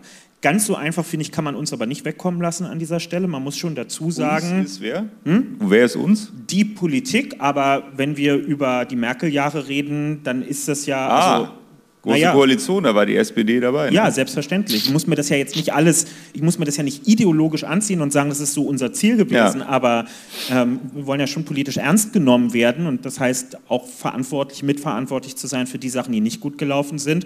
Und es ist schon auch ideologische Blockadepolitik. Also ich würde bestreiten, dass wir eine toll ausgebaute Energieinfrastruktur in Deutschland, ausreichend viele Onshore-Windräder, Übertragungsleitungen bis in den Süden der Republik und so weiter hätten, wenn denn nur genügend Geld dafür zur Verfügung gestanden hätte. Also die praktische Lebenserfahrung des Eifers, mit dem CSU-Politiker sich vor Kröten werfen, für die sie sich noch nie in ihrem Leben interessiert haben. Wenn Nachdem die Kröte denn, sind. Ja. Wenn die Kröte denn nur dazu taugt, ein Windrad verhindern zu können oder eine Übertragungsleitung, ist eine spezielle Erfahrung, die man politisch irgendwann gemacht hat und scheint mir schon eher von einem sehr ausgeprägten ähm, Wald- und Wiesenpopulismus äh, getrieben zu sein, um das mal so zu sagen. Also das, das gehört auch mit in diese Betrachtung mit rein. Aber klar, ähm, was die alte Lebenslüge der Konservativen und Liberalen an dieser Stelle ist, und es war auch mal in Teilen meiner Partei eine Lebenslüge, von der wir uns glücklicherweise verabschiedet haben, nämlich dass Schulden nur haushalterische Schulden sind, die sozusagen am Ende als rote Zahlen im Staatshaushalt bei wem auch immer auftauchen und dass die unterlassenen Investitionen in die öffentliche Infrastruktur, ob wir über Schienen sprechen, ob wir über regenerative äh, Energien sprechen, ob wir über das Bildungssystem sprechen und anderes mehr, dass das irgendwie ja, nur so eine, eine, politische Möglichkeit unter vielen sei, das so zu machen. Das sind eben auch Schulden, die an den dann immer mit Träne im Knopfloch beschworenen Kindern und Enkelkindern, an die doch alle irgendwie meinen zu denken, wenn sie, wenn sie schwarze Nullpolitik machen, wo man sich auch an diesen nächsten Generationen sozusagen ähm, vergeht. Und so, dieser Haufen ist jetzt aber da, diese Bugwelle, die wir vor uns herschieben, an aufgelaufenen äh, Investitionsbedarfen. Also wir reden über deutliche dreistellige Milliardenbeträge nur für die Instandhaltung der bestehenden Infrastruktur. Da ist noch nichts Neues mit dabei. Da geht es überhaupt nur darum, die regelmäßig notwendigen Investitionszyklen. Ja? Also wenn ich irgendwie ein Gebäude habe, was 50 Jahre steht, dann muss ich halt einfach haushalterisch betrachtet ein Fünfzigstel des Gebäudewertes jedes Jahr investieren, um dann im Big Picture am Ende meinen Gebäudebestand auf Trab zu halten ja, und nicht irgendwann vor der Situation zu stehen, zu sagen, hups, ich habe jahrelang nichts gemacht und jetzt kostet es plötzlich zehnmal so viel, hier die Gebäudehülle mal sanieren zu müssen und so weiter und so fort. Und das haben wir eben jahrelang nicht gemacht und das fällt uns jetzt in ganz krasser Art und Weise auf die Füße und leider ist es mittlerweile so weit, dass es nur mit Geld gar nicht mehr aufzulösen ist. Eine Zeit lang war die Antwort auf allerlei politische Fragen, wir haben kein Geld. Mittlerweile ist meistens die Antwort, Geld haben wir sehr wohl, zumindest in vielen Fällen. Wir haben aber nicht die Leute, die es machen. Die fehlen in den Planungsstellen, in unseren Ämtern, die fehlen in den bauausführenden Betrieben, in den Ingenieursbüros und so weiter und so fort. Ähm, und ähm, das macht uns jetzt richtig große Sorgen in den nächsten Jahren und wir können nicht alle diese Sorgen wegkaufen. Das gehört auch zur Wahrheit. Mhm. Wenn die Leute jetzt irgendwie an die Kasse gehen ähm, und sehen, oh, die Preise sind doch immer noch hoch, dann wollen sie jetzt auch wissen vom Experten, ja, wie geht es denn eigentlich weiter mit der Inflation? wo sind wir, wo stehen wir in einem Jahr? Ja, da gibt es eigentlich gute Nachrichten, muss man sagen. Denn also die Preise sind längst rückläufig. Allerdings haben wir ganz verschiedene Stufen von Preisen. Ähm, die Erzeugerpreise zum Beispiel, das ist das, was die Unternehmen zahlen, die sind längst runtergegangen. Der Index war mal 21 bei 100, ist auf 170 hoch, 70 Prozent teurer geworden also. Der ist jetzt seit äh, ungefähr Oktober äh, letzten Jahres rückläufig. Ähm, wir haben, wenn wir an die Börse gucken, günstigere Gaspreise, günstigeren Ölpreis, die ganzen äh, Rohstoffe, Weizen, Raps, die ganzen äh, Metalle, all das ist günstiger geworden. Nur ist unsere Wirtschaft ja quasi ein großes Spinnennetz von Verträgen wo über Laufzeiten drinstehen. Der Importeur hat einen Vertrag mit dem Ausland, dann das Stadtwerk mit dem Importeur, das Stadtwerk mit vielleicht einem Versorger, der wiederum mit einem Kunden, der Beschäftigte hat einen Arbeitsvertrag, andere haben Kreditverträge, da sind über Laufzeiten drin. Deswegen, bis so ein Börsenpreis runtergekommen ist und sich dann am Ende im Supermarkt oder eben auf der Nebenkostenabrechnung äh, für die eigene Bude widerspiegelt, dauert das eine ganze Weile. Das haben wir außerdem auch erlebt, als der Schock kam. Manche haben ja jetzt gerade erst die Erhöhung der Gaspreise bekommen, weil sie noch Glück hatten, weil sie äh, ne, noch einen entsprechend laufenden Vertrag hatten. Also ähm, die Preise kommen längst runter, weil der Preisschock vorbei ist. So das Schlimmste war ja, liefert Putin noch Gas oder nicht. Da ist auch im September als dann äh, Nord Stream zugemacht wurde. Da ist auch beim Gas zum Beispiel der Höhepunkt erreicht worden, kurz darauf beim Strom, weil Frankreich mit Atomkraftwerken auch noch Probleme hatte. Und dann war ganz viel Nachfrage und das ist alles teuer. Aber ja, je weiter wir voranschreiten im Jahr, desto niedriger wird die Inflationsrate werden und sie kann sogar, kann sogar negativ werden, weil wir, wir vergleichen ja immer die, den Preis heute zu vor einem Jahr. Und wenn wir irgendwann die Nachschockspreise mit den Putin-Schockpreisen vergleichen, kann es sogar sein, dass sie da drunter liegen und dann wird die Inflationsrate negativ. Dann sollten wir aber nicht den Fehler machen, zu sagen, oh, das ist Deflation, da müssen wir jetzt auch wieder alles tun und gegensteuern, sondern uns besonnen und dann vielleicht denen recht geben, die gesagt haben, ah, ist ja ein Preisschock, keine klassische Inflation. Jetzt nochmal für meine Mutter, die ungefähr in der Hälfte ja. weggekippt ist. Ja. Wo stehen wir in einem Jahr? In zwei Sätzen. Wie hoch ist die Inflation? Ja, da muss man die Statistiker fragen, was für eine Zahl rausspringt, aber die Preise werden fallen und mit der Zeit immer weiter. Vielleicht wird es in einigen Bereichen aber nicht mehr so günstig werden, wie es mal war, weil zur Wahrheit gehört, Putins Gas war günstiges Gas. LNG-Gas aus Katar, woher auch immer, ist leider teurer und wird auch teurer bleiben als das Putin-Gas. Aber was jetzt Lebensmittel angeht, die da nicht so gasintensiv sind, die zum Beispiel durch schönen Raps oder hohen Weizenpreis getrieben sind, die werden wieder günstiger. Wo, was für eine Zahl am Ende da rausspringt, das hängt von so vielen Faktoren ja. ab. Das lassen wir mal die Statistiker beim, Bundes, beim Statistischen Bundesamt machen. Die haben eh einen schweren Job. Äh, aber ja, es wird günstiger. Das ist eine gute Nachricht. Was sagt die Regierung? Wird es günstiger? Na, wenn wir auf die EZB hören, was wir ja artig immer machen, dann äh, sagt die dieses Jahr, glaube ich, in der Eurozone 5,9 oder irgendwas mhm. ist die Prognose und nächstes Jahr 2, oder dieses Jahr 5,7 und nächstes Jahr 2,9. Das sind, sind deren Prognosen. Aber ich finde, Maurice hat den, den richtigen Punkt gemacht. Wenn wir politisch darauf blicken, und das sollte ja gerade eine, eine Regierungskoalition auch tun, dann muss man einfach festhalten, diese Orientierung an diesem Durchschnittswert des VPI, des Verbraucherpreisindexes, das ist ja das, was hinter mhm. der Inflation, wie wir dann so salopp immer sagen, sich eigentlich verbirgt. Ähm, dieser Blick muss uns zu mehr Differenzierung einladen, denn der wirkt sich auf unterschiedliche Bevölkerungsgruppen ganz unterschiedlich aus. Also wenn man einen Du sagst Preisschock, ich übernehme das jetzt einfach, wenn man einen, einen energiepreisgetriebenen Preisschock hat. Und das ist ja das, was wir letztes Jahr erlebt haben. Also alles, wo viel Energie reinfließt oder benötigt wird, um es bereitzustellen, ist besonders teuer geworden. Das sehen wir im Lebensmittelbereich für die Erzeugung und den Transport. Das sehen wir im Mobilitätsbereich für Kraftstoffe. Das sehen wir im Baubereich für graue Energie, die notwendig ist und so weiter. Also überall dort wirkt es sich aus. So, und jetzt gibt es einfach ein paar Posten, die sind durchlaufend bei eigentlich jedem Haushalt und dem kann kaum jemand aus dem Weg gehen. Und die haben fast alle mit Energiefragen zu tun. Das ist einmal die Wohnungsenergie, den Strom, den ich für meine Geräte zu Hause brauche und die Wärme, die meine Heizsysteme äh, am Ende warm machen. Das ist die Mobilität, also im Alltag von A nach B zu kommen, egal ob mit Öffis oder mit Pkw oder wie auch immer, aber meistens eben auch mit Energie nun mal angetrieben. Und das dritte sind die Lebensmittel, die wir sozusagen brauchen. Und davon zahlen Haushalte mit kleinen und mittleren Einkommen anteilig auf ihr verfügbares Einkommen gesehen einfach mehr. Das heißt, wenn diese Sachen teurer werden und häufig ja im letzten Jahr 10, 15, 20 Prozent, je nachdem, wovon man sich ernährt und so weiter, dann wirkt sich das auf diese Menschen mit diesen kleinen und mittleren Einkommen einfach überproportional aus. Und darauf muss man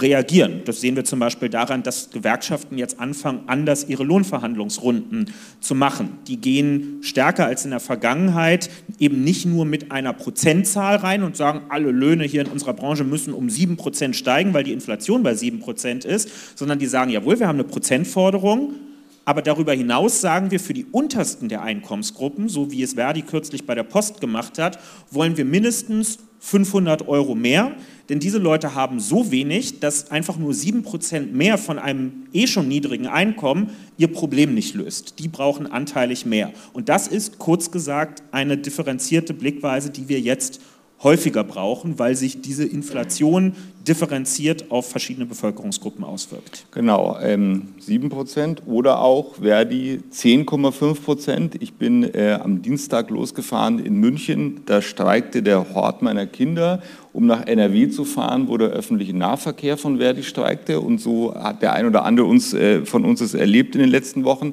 Nächste Woche ist die große Verhandlungsrunde. Verdi will 10,5 Prozent und will einen im öffentlichen Dienst einen Mindestbetrag von 500 Euro, der für manche auf 20 Prozent hinauslaufen könnte.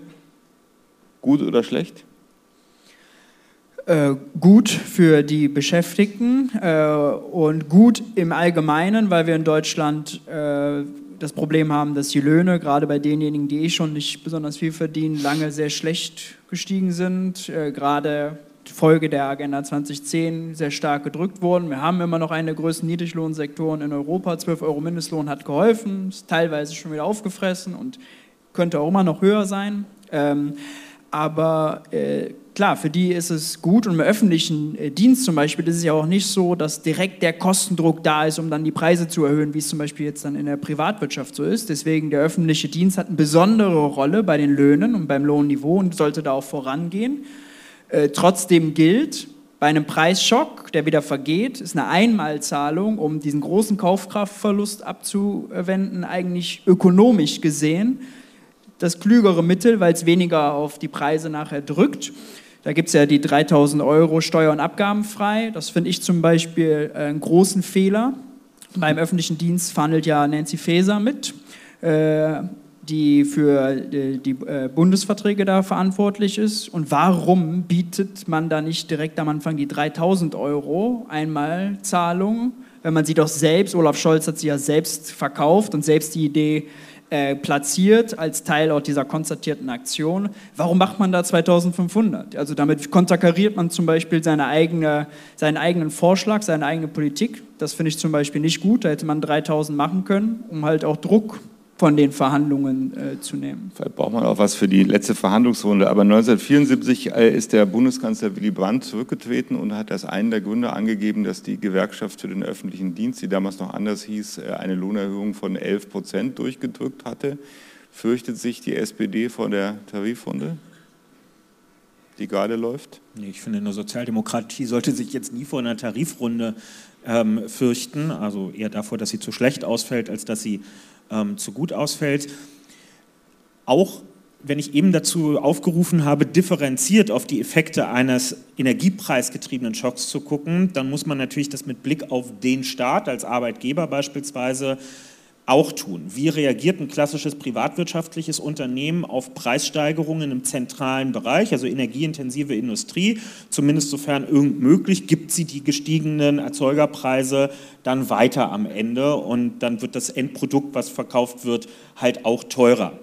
Jetzt ist es beim Staat nun mal so, wenn der in eine Lohnrunde ist, der kann ja die zusätzlichen Kosten, die bei der Lohnseite entstehen, nicht in Form irgendeines Produktes weitergeben, weil der Staat verkauft ja keine Produkte irgendwo. Ne? Das ist immer etwas, was wir, äh, was wir mitbedenken müssen. Ja? Nur weil die Energiepreise auch für den Staat an allen Stellen entsprechend im letzten Jahr gestiegen sind, heißt das nicht, dass der über mehr Einnahmen verfügt. Er hat die Instrumente in der Hand, für mehr Einnahmen zu sorgen. Darüber haben wir eben schon gesprochen, aber es passiert eben nicht automatisch und setzt politische Einigungen voraus. Und übrigens auch, wenn wir unsere Kommunen gucken, also ähm, Faser verhandelt ja sozusagen, die Konstruktion ist ja TV äh, ÖD, also Bund und Kommunen werden sozusagen zusammen verhandelt.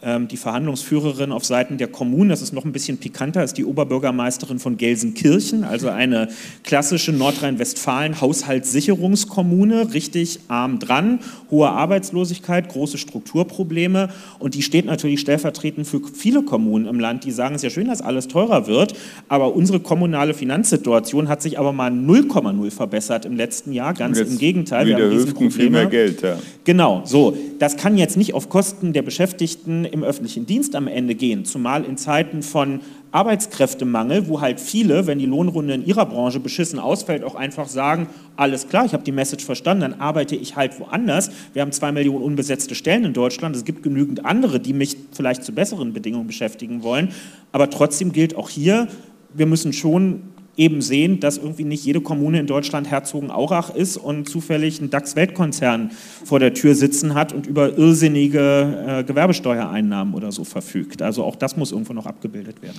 Wir haben noch ein paar Themen fürs Podium, aber wir würden jetzt auch mal die, die, das, äh, die Runde für Sie äh, ähm, eröffnen, wenn Sie mögen. Ähm, es gibt auch ein Mikro. Wir geben ein Mikro her, oder wie war das? Ah, da ist noch ein Mikro. Großartig. Also, ich durch das Licht sehe ich es vielleicht nicht immer sofort, deswegen bitte drängeln. Ah, jetzt wird es heller. Genau. Wer hat was? Klar, dass es unbedingt jemand ganz da oben sein muss, natürlich gleich zum Durchlaufen. Super. Ja, erstmal äh, danke bis jetzt und auch vielen Dank, dass du das Buch geschrieben hast. Ich habe eine Frage bezüglich Inflation oder der Preiserhöhung. Also unter sonst gleichen Bedingungen würde ich dir zustimmen, dass die zurückgehen, aber ich bin mir da nicht so sicher, weil wir ja eher in einer äh, Phase von extremer Unsicherheit leben und gerade der China-Taiwan-Konflikt ist auf einem Niveau, dass in den amerikanischen Führungsebenen davon gesprochen wird, dass es nicht eine Frage ist, ob China Taiwan angreift, sondern wann China Taiwan angreift. Und das würde dann ja nochmal zu Preiserhöhungen führen. Also ich weiß nicht, ob man das in Anbetracht von extremer Unsicherheit so leicht sagen sollte. Das wäre ja dann äh, ein neuer Schock. Danke für deine Frage. Und den, klar, muss man den äh, unter Umständen mit einrechnen. Haben wir aber wieder einen neuen externen Schock, also es, es, gibt keinen sich selbst verstärkenden Effekt, der die Inflation gerade weiter treibt. Die Löhne sind es noch nicht.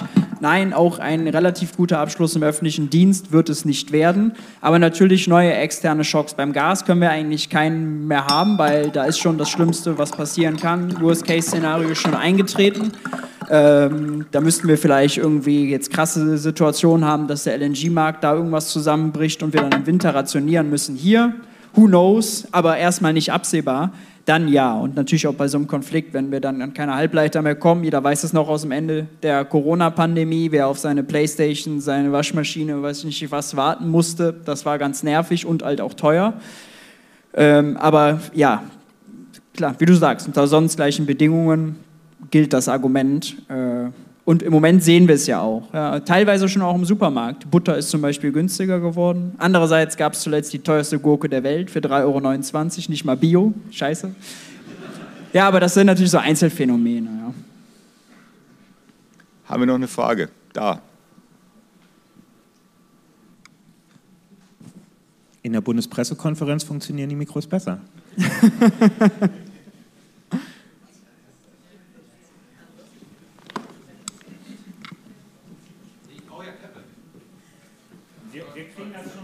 kriegen das hin. Danke dir.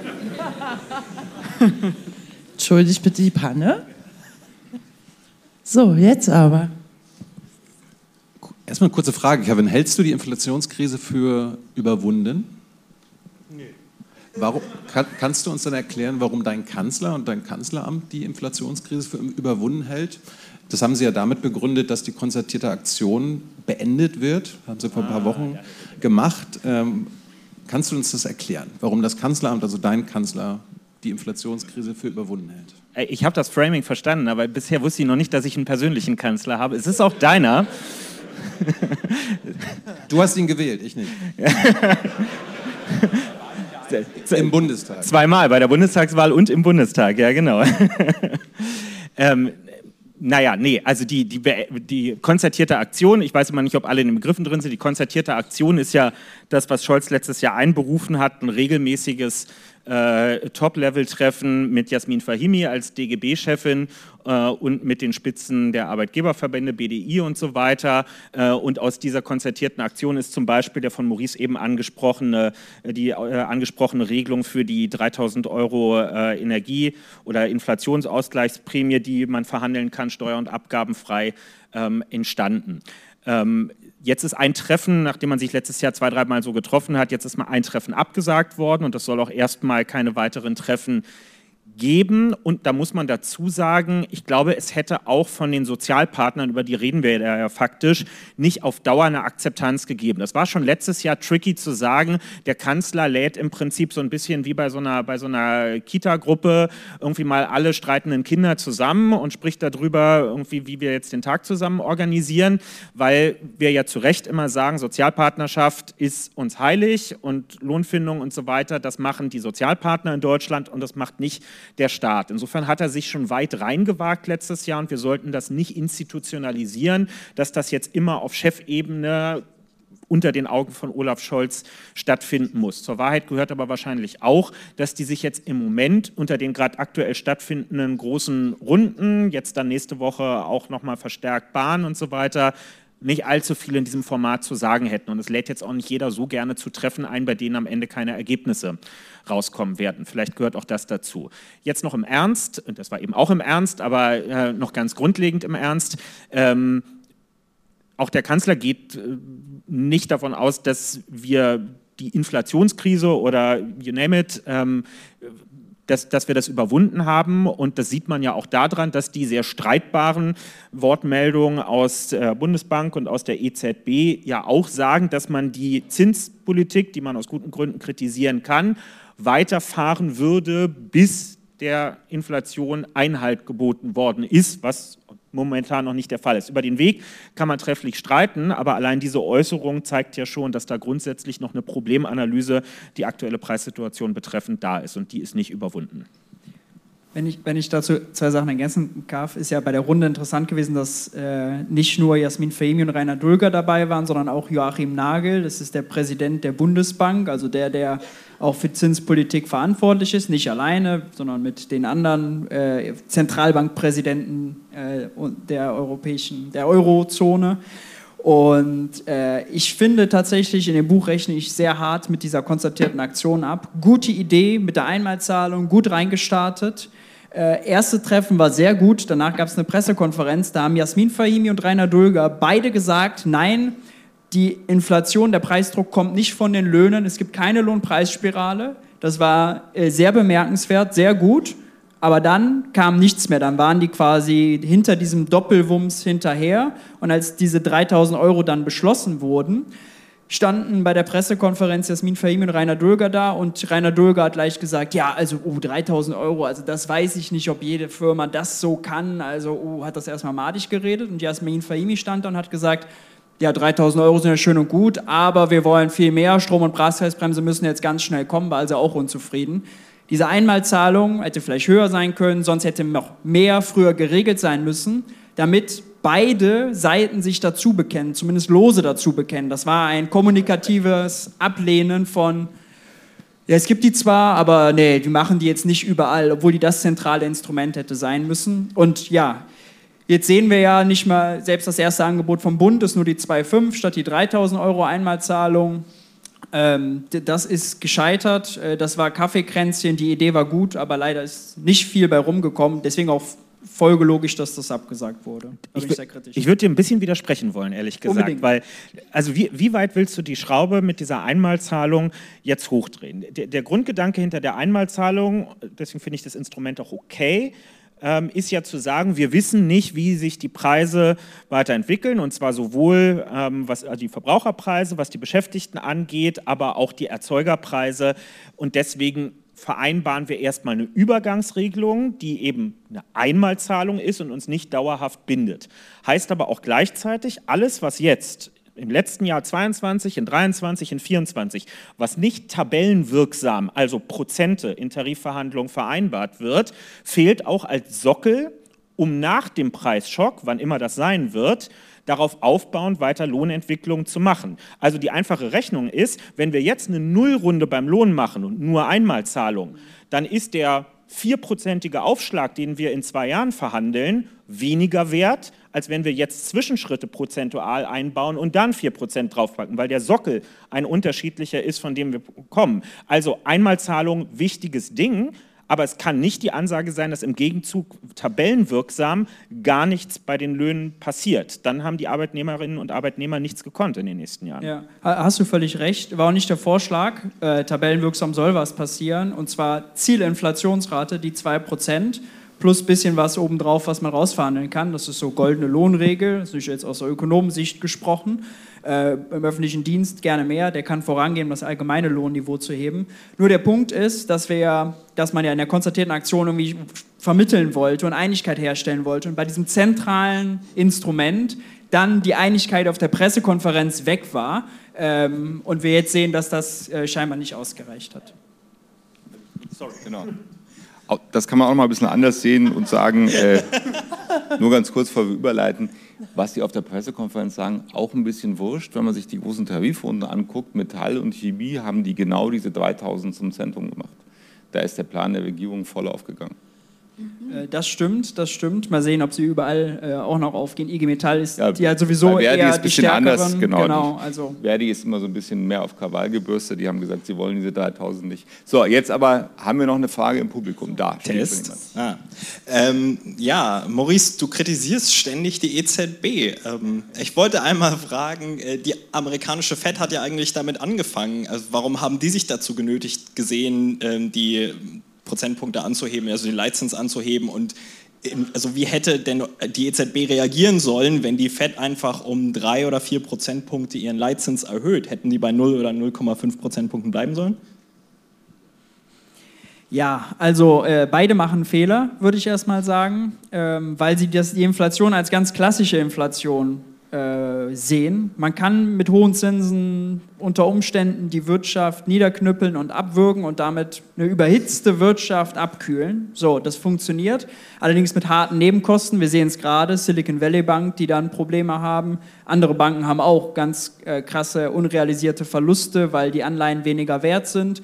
Äh, Bauzinsen sind extrem gestiegen. Wer in ein, zwei Jahren Anschlussfinanzierung für sein Eigenheim braucht, weil er gebraucht oder gekauft hat, der muss dann auf einmal 4, 5 Prozent statt 2, äh, 1 Prozent zahlen. Das macht dann unter Umständen in, im Monat in Euro gerechnet 400, 500, vielleicht 1000 Euro an reinen Zinskosten aus. Wird viele überfordern. Da gibt es das Risiko, dass die Kredite ausfallen. Ähm, also es gibt krasse Nebenwirkungen dazu. Arbeitslosigkeit, wenn man die Wirtschaft abwirkt und die Investitionen abwirkt. Deswegen halte ich das nicht für clever. Du zielst aber ja auf das Argument ab Wechselkurs, sprich, wenn die Fed den Zins anhebt, dann wird der Dollar attraktiver und steigt dann im Wert. Und wenn die äh, EZB das nicht mitmacht, dann verändert sich der Wechselkurs. Und da wir ja zum Beispiel Öl in US-Dollar kaufen, ist das Öl teurer, wenn, wir, wenn der Euro gegen den US-Dollar verliert. Lange Rede, äh, Wechselkurse immer äh, viel zu erklären. Aber Erstens will man sich einen Zinswettlauf mit der mächtigsten Zentralbank der Welt leisten, hm, schon mal nicht. Will man die treiben? Nein, weil auch Entwicklungsländer zum Beispiel extrem darunter leiden, die in US-Dollar verschuldet sind. Also hätte die EZB lieber sagen sollen, liebe Fed, was machst du da für einen Unsinn? Das ist keine klassische Inflation, das ist ein Preisschock. Außerdem killst du die Entwicklungsländer. Hör mal bitte auf damit. Ähm, das gibt's aber, das Funktioniert aber nicht, auch weil die Chefin der EZB eine ökonomische Niete ist, Christine Lagarde. Die hat schon Griechenland vor die, vor die Wand gefahren, als sie noch beim äh, Internationalen Währungsfonds war. Man kann Griechenland vor die Wand fahren und EZB-Präsidentin werden, auch netter, also schöne Karriere für sie. Ähm, deswegen, nein, also das Wechselkursargument, das gilt ganz kurzfristig.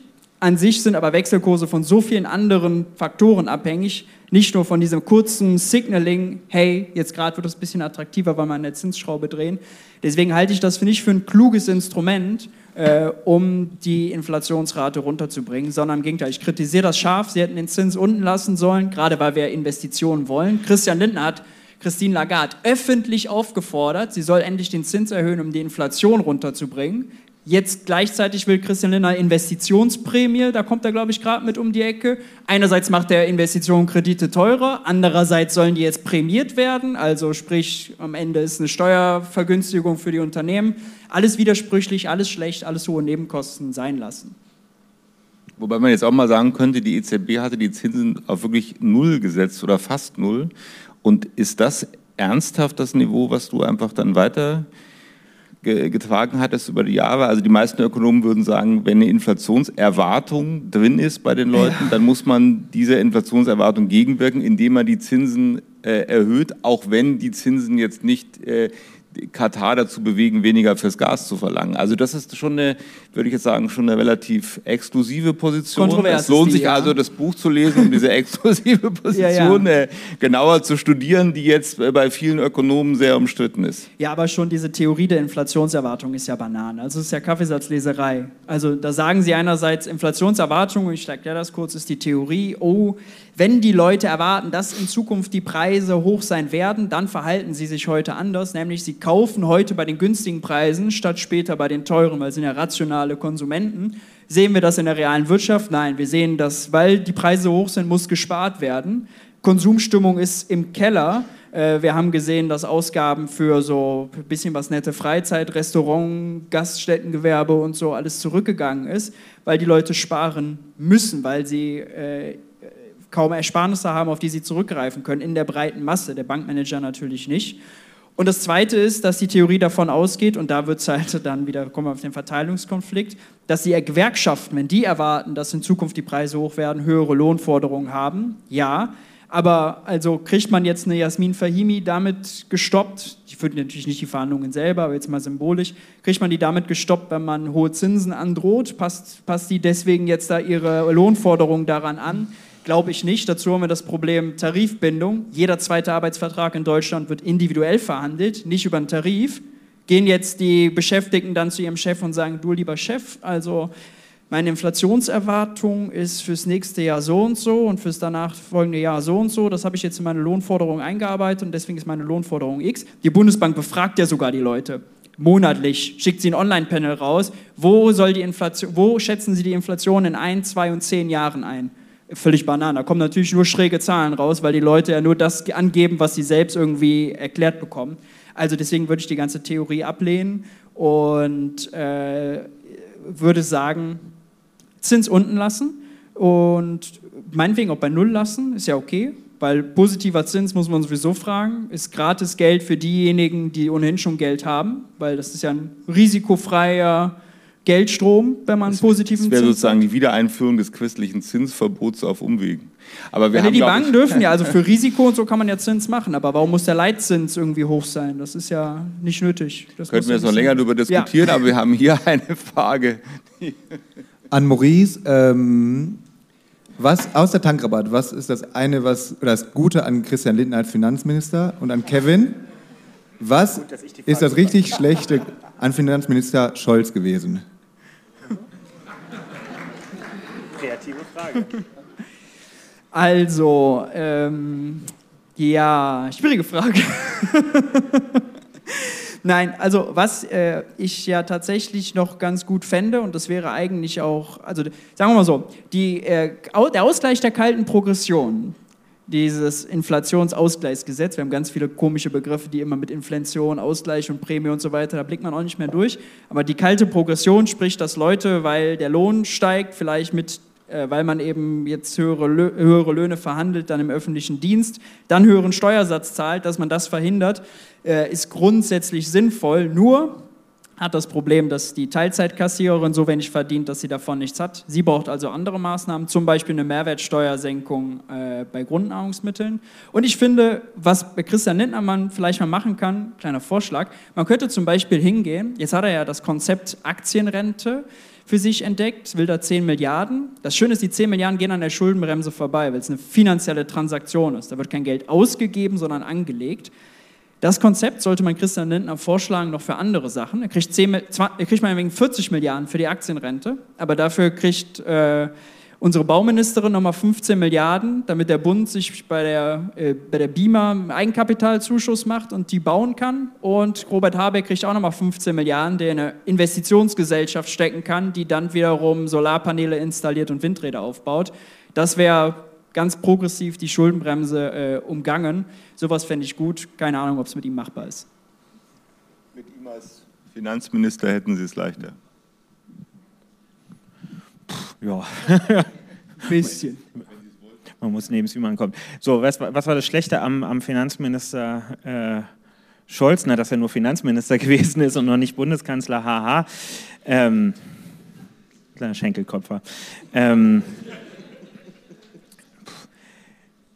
das, das, das Gute an dieser Zeit ist ja gewesen, dass es in der Koalition mit der CDU war und man sagen kann, dass alles, was daran schlecht war, man immer guten Gewissens an die CDU-CSU verweisen kann und auf ewig in den dunklen Windungen unserer Köpfe bleiben wird, was davon gar nicht anders gelaufen wäre, wenn wir es alleine gemacht hätten oder mit irgendwem ähm, anders zusammen. Ich glaube schon, dass die ganzen letzten Jahre, auch die letzte Wahlperiode, noch von, von teilweise falschen Grundannahmen, ähm, was die finanziellen Handlungsspielräume des Staates angeht, geprägt gewesen sind. Das gehört schon noch dazu. Wie viel davon eigene ökonomische Überzeugung gewesen ist und wie viel vielleicht eher in den Bereich von soziale Erwartung hineinfällt. Wie guckt eigentlich der Durchschnittsdeutsche und damit auch Wählerinnen und Wähler auf Politik und was ist seriöse Politik, was ist unseriöse Politik?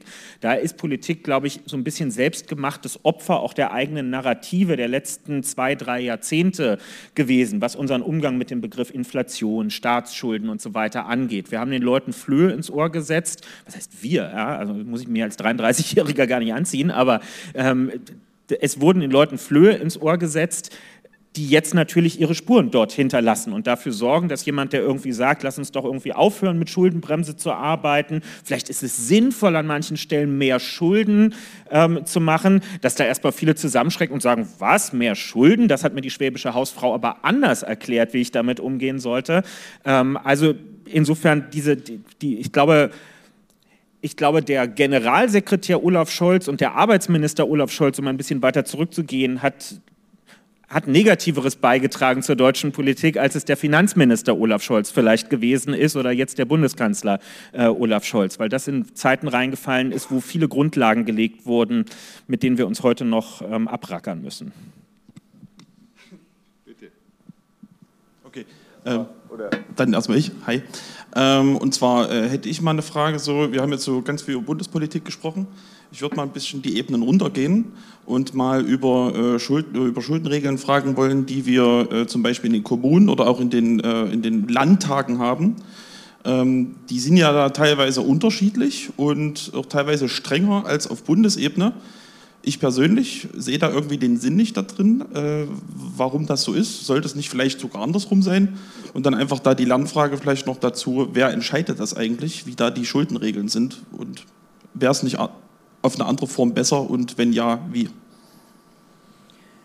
Also als man die Schuldenbremse eingeführt hat, das war ja irgendwann nach der Finanzkrise, Finanzkrise und da war die Debatte so, okay, die europäischen Regeln geben uns vor, Deutschland darf 0,5 Prozent Defizit machen, Neuverschuldung, das muss man irgendwie aufteilen. Dann hat der Bund für sich verhandelt 0,35.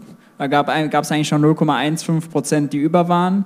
Aber äh, Horst Seehofer hat das, glaube ich, damals verhandelt. Der wollte besonders streng sein und besonders tüchtig und besonders diszipliniert. Der hat dann für die Länder 0,0 Prozent rausgehauen.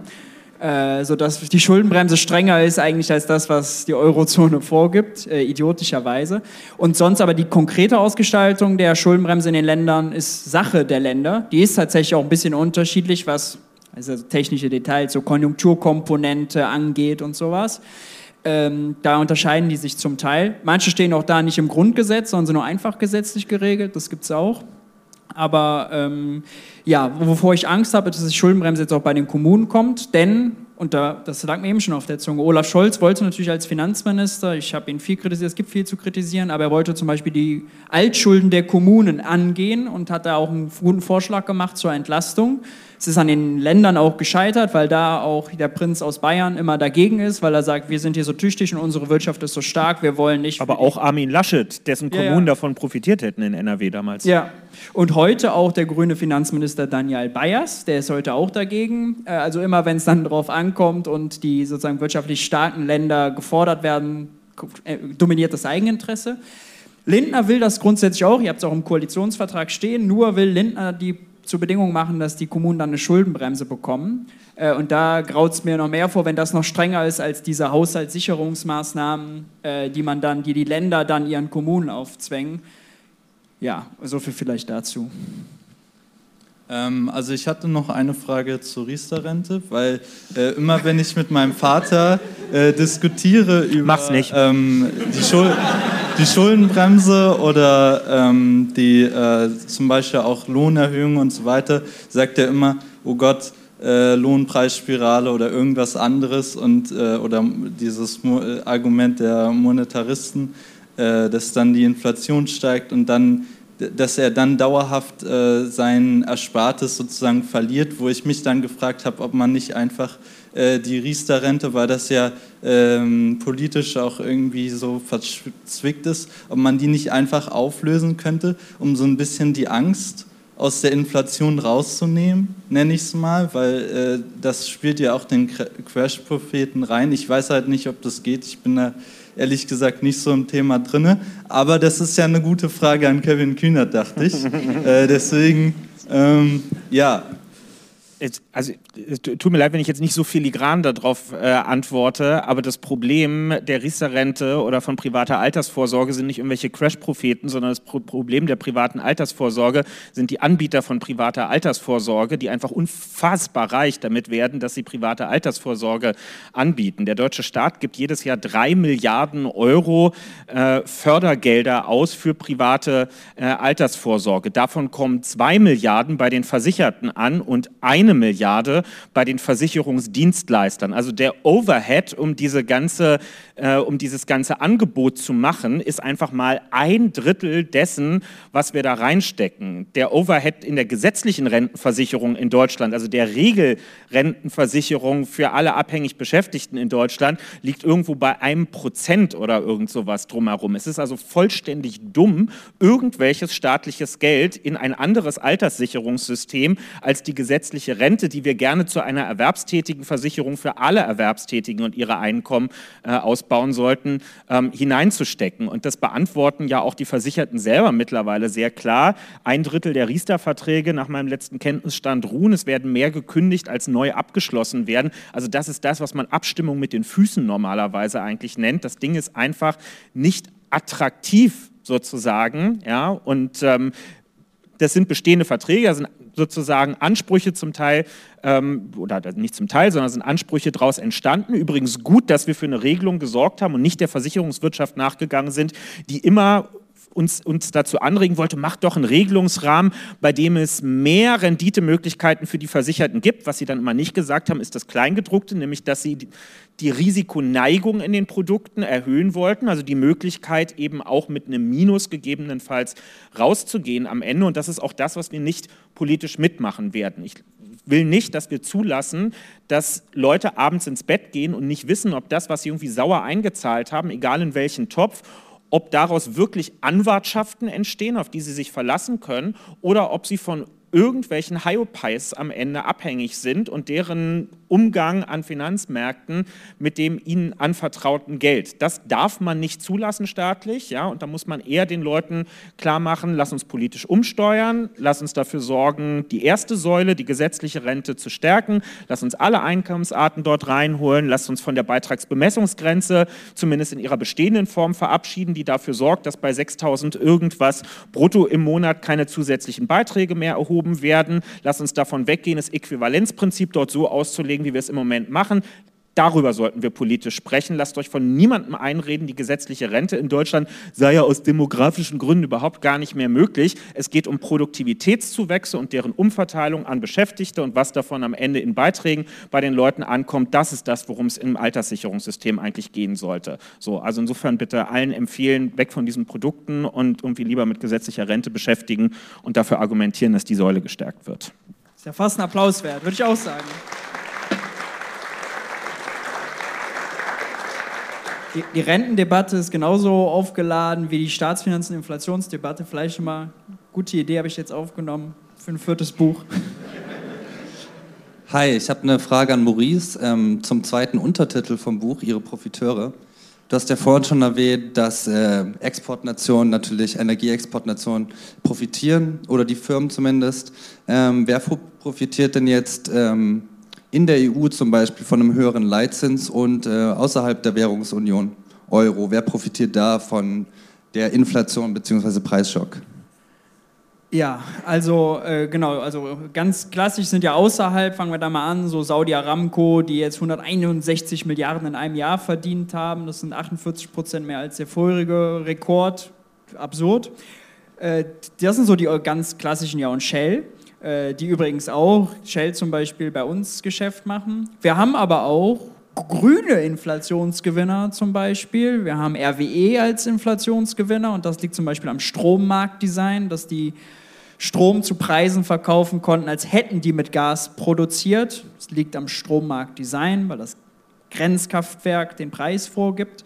Ähm, und die zum Beispiel deswegen auch mit der braunen Kohle, die eigentlich ein Geschäftsmodell hat, das ausgedient hat, nochmal fett Gewinne machen konnten. Auch Wind und Solar haben sich mehr gelohnt. Ja.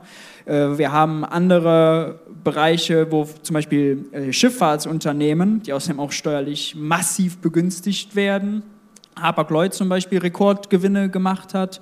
Äh, wir haben äh, K&S, Kali und Salz, die haben Rekordgewinne dadurch gemacht, dass ihre Konkurrenten aus Russland und Weißrussland abgeschottet wurden vom Markt. Ähm, also das sind, das sind so Klassiker. Verlierer sind zum Beispiel auch in Deutschland auch Unternehmen, nicht nur Verbraucher. Also der Friseursalon zum Beispiel, der leidet darunter, dass die Leute weniger Geld in der Tasche haben, seltener zum Friseur gehen. Der kann die Preise nicht erhöhen, weil stell dir vor, was macht ein Friseur? Der muss sich einerseits von den Kunden anhören, wie teuer das Leben geworden ist. Wenn der jetzt auch noch die Preise erhöht, ja, dann muss er sich anhören, dass der Friseur selber noch das Leben teurer macht. Also das hat ja auch das ganz, ganz sensibles, kundenloyales Geschäft. Also das sind zum Beispiel Firmen, ja, so klassisch unsere Innenstädte, die leiden darunter, dass der Preisschock eben von der Energie kommt und auch aus dem Ausland kommt, weil den Kunden das Geld fehlt, um halt kräftig shoppen zu gehen. Vielleicht nur ein Beispiel, um das zu unterstreichen. Ich habe mit einer mittelständischen Bäckereiunternehmerin im letzten Sommer gesprochen, als die Frage Bäckereien, Gas und so weiter gerade eine riesen Rolle gespielt hat. Und die hat gesagt, in ihrer letzten Preiserhöhungsrunde hat sie für ihr Standardprodukt, also die Berliner Schrippe sozusagen oder hier Weckle im Prenzlauer Berg oder was, ähm, hat sie zwei Cent draufgelegt für das Standardprodukt. Also ich glaube, sie sagte von, von 37 auf 39 Cent der Verkaufseinbruch danach wegen zwei Cent beim Standardprodukt mehr, was ja auch selten alleine dann gekauft wird, sind 9% gewesen. 9% weniger verkaufte Standardbrötchen wegen zwei Cent mehr im Preis. Und das zeigt eben sehr gut, dass gerade bei diesen Dingen des täglichen Bedarfs, die überdurchschnittlich von Leuten mit kleinen und mittleren Einkommen erworben werden, die alle nutzen müssen, ja, so wie Haarschnitte, jetzt nicht zwingend alle, aber schon die meisten, ähm, dass das einfach, dass es da schwierig ist, das Ganze weiterzugeben. Ja, und dass es eben deswegen richtig ist, diese differenzierte Betrachtung der Auswirkungen von einem Energiepreisschock, den wir im Moment haben, ähm, sich, sich vor Augen zu führen. Und das geht ja dann sogar noch weiter und hat langfristige Folgen und Schäden für unsere Wirtschaft, weil dann der Bäcker irgendwann Probleme bekommt, weil die Leute aus Geldnot zum Aldi-Backautomaten gehen. Der Aldi-Backautomat konkurriert also die ganzen Bäcker weg und so einfach wiederzukommen. Uff, also wenn wir uns über leere Innenstädte beschweren, gehört das mit dazu. Übrigens auch das Thema teure Mieten zum Beispiel. Die sind auch zum Teil Profiteure. Wenn ihr jetzt einen Index-Mietvertrag hat, hat man jetzt 8, 9, 10 Prozent äh, Mieterhöhungen draufknallen können, ohne aber höhere Kosten zu haben. Denn das Vermieten ist jetzt nicht besonders viel teurer geworden. Höchstens die Kapitalkosten, wenn man Anschlussfinanzierung braucht, aber ja. Hi ihr beiden. Ähm, ich glaube, die Frage geht vor allem an dich, Kevin, weil Maurice, ich glaube, ich kenne aus deinem ersten Buch schon deine Meinung dazu. Ähm, wir haben ja gerade auch ähm, viel Debatte über den Energiesektor, auch um Profiteure im Energiesektor. Und äh, deswegen die Frage generell, äh, würde eigentlich eine Vergesellschaftung des Energiesektors gut sein gegen die Inflation? Und an dich, Kevin, äh, BMW enteignen äh, war ja schon mal ein Ding für dich. Äh, wie wäre es denn mit RWE als nächstes? Wäre das ein guter Policy-Vorschlag für die Ampel? Fängst du mit der Vergesellschaftung des Energiesektors an? Ja, äh, man muss schauen. Äh, grundsätzlich äh, erstmal zum Beispiel beim Strommarkt ja nicht, weil da, wenn man weiterhin dieses Marktdesign hätte, äh, egal wenn da auch ein paar staatliche Anbieter dabei wären, Strom, homogenes Produkt, dann würde das erstmal nichts nutzen. Es sei denn, man klammert dieses Marktsystem wirklich aus und gibt dann halt staatlich die Preise vor. Frankreich ist da, glaube ich, jetzt vorangegangen in der Zeit und ja, die haben deutlich weniger Preiserhöhungen gehabt. Auf jeden Fall. Äh, bei Stromnetzen finde ich ist das Argument äh, noch viel, viel griffiger, noch viel, viel klarer, dass da der Staat vorangehen muss, weil das wirklich ein natürliches Monopol. Es gibt halt nur diese eine Trasse, da gibt es auch nicht groß Wettbewerb drauf und so.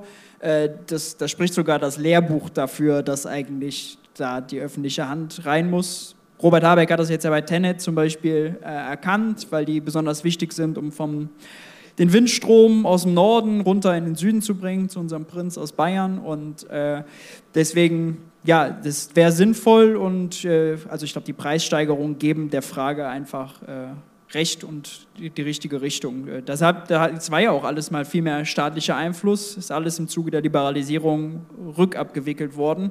Nur das sind krasse ideologische Debatten, die man da natürlich führt und ich glaube, die mit einer FDP fast noch schwerer zu machen sind als ein paar Milliarden mehr Schulden.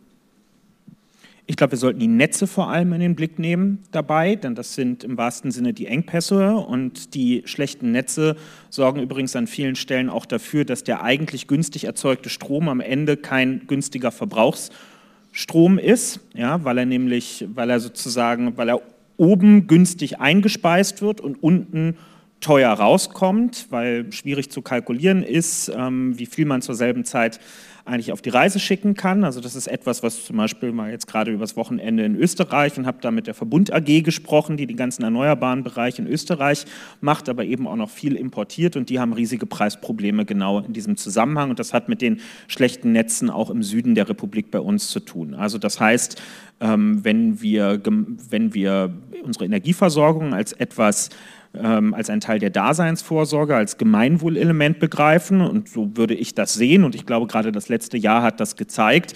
Dann sollte das Auswirkungen auf die Bewirtschaftung ähm, der, der Netze entsprechend haben. Und übrigens sehen wir ja gerade auch beim Thema der Netzentgelte, dass da riesige Ungerechtigkeiten drin liegen, wo wir eigentlich alle also ich, weiß immer gar nicht, ob ich mich freuen soll, dass das nicht so groß diskutiert wird, weil dann noch viel mehr Leute mitkriegen würden, was für eine Schweinerei da eigentlich abläuft, oder ob man sich nicht wünschen sollte, dass es stärker diskutiert wird, damit das mal gelöst wird. Im Moment ist es eigentlich so, dass die Bundesländer, die fleißig seit Jahren ihre Ausbaupfade beschreiten. Also so wie Brandenburg zum Beispiel, die einfach zehnmal so viel Wind an Land ausbauen, wie das größere Bayern äh, es tut. Dass die am Ende über die Netzentgelte dafür bestraft werden, dass sie so viel Kapazität ähm, aufbauen. Die höchsten Netzentgelte in Deutschland zahlen die Menschen in Mecklenburg-Vorpommern. Da, wo es keine Vermögenswerte nennenswerter Art gibt, wo die Einkommensverhältnisse niedrig sind, wo man seine Hausaufgaben gemacht hat bei der Infrastruktur und bei den Erzeugungsanlagen, die gebaut werden und andere profitieren davon am Ende. Das ist eine große Verteilungsungerechtigkeit, ähm, die eben auch mit, ähm, ähm, mit der Netzinfrastruktur und den Eigentumsverhältnissen dort zu tun hat. Und ich glaube, es ist jetzt zu einfach, immer nur zu sagen, dann soll halt der Staat das irgendwie alles zentral bewirtschaften und dann wird das automatisch gut, weil es auch schon europäische Netze sind, mit denen wir es da zu tun haben und wir das nicht ganz alleine machen. Aber wenn der Staat sowieso immer dann einspringt, wenn die Kacke am Dampfen ist. Das ist ja das, was wir letztes Jahr gesehen haben und dann die Risiken und Verluste sozialisiert werden, dann sollte man lieber vor die Welle versuchen zu kommen und überlegen, wie man das als Teil einer wirklich gemeinwohlorientierten Infrastruktur selber bewirtschaften kann. In, in einem Satz noch ein anderes Beispiel. Gasspeicher zum Beispiel haben wir jetzt auch gelernt, wenn wir die an äh, Russland verkaufen, der größte Gasspeicher in Reden, ja, der hat eine Gazprom-Tochterfirma gehört, war auch nicht so eine gute Idee. Auch Gasspeicher, die man im Zweifelsfall braucht, sind kritische Infrastruktur. Auch da macht äh, es mehr Sinn, öffentliches Interesse walten zu lassen als privates. Ganz einfache Fragen an Kevin. Ähm, erstens, hast du das Buch von Maurice gelesen? Zweitens, kannst du es empfehlen? Und drittens, was daran hat dich zum Umdenken gebracht? Nein, ich habe es bislang nur in Ausschnitten ähm, gelesen. Ähm, also es wäre jetzt einfach gelogen zu sein. Ich habe es schon komplett durchgelesen, werde es mir in den Osterurlaub ähm, aber auf meinen Bücherstapel sozusagen mitnehmen. Ähm, aber ich muss ja hier nicht sitzen, sondern ich habe mich schon ganz bewusst äh, dazu entschieden, äh, dieser, dieser Einladung ähm, zu folgen, weil ich jetzt irgendwie von Maurice auch nicht erst rund um dieses Buch mitbekommen habe, sondern bis vor einem halben Jahr, als ich noch auf Twitter zugegen war, äh, wusste, dass es ihn gibt. Gut, dass man ihn auch auf anderen Plattformen verfolgen kann. Insofern kann ich meine Twitter-Abstinenz leben und trotzdem ähm, das verfolgen.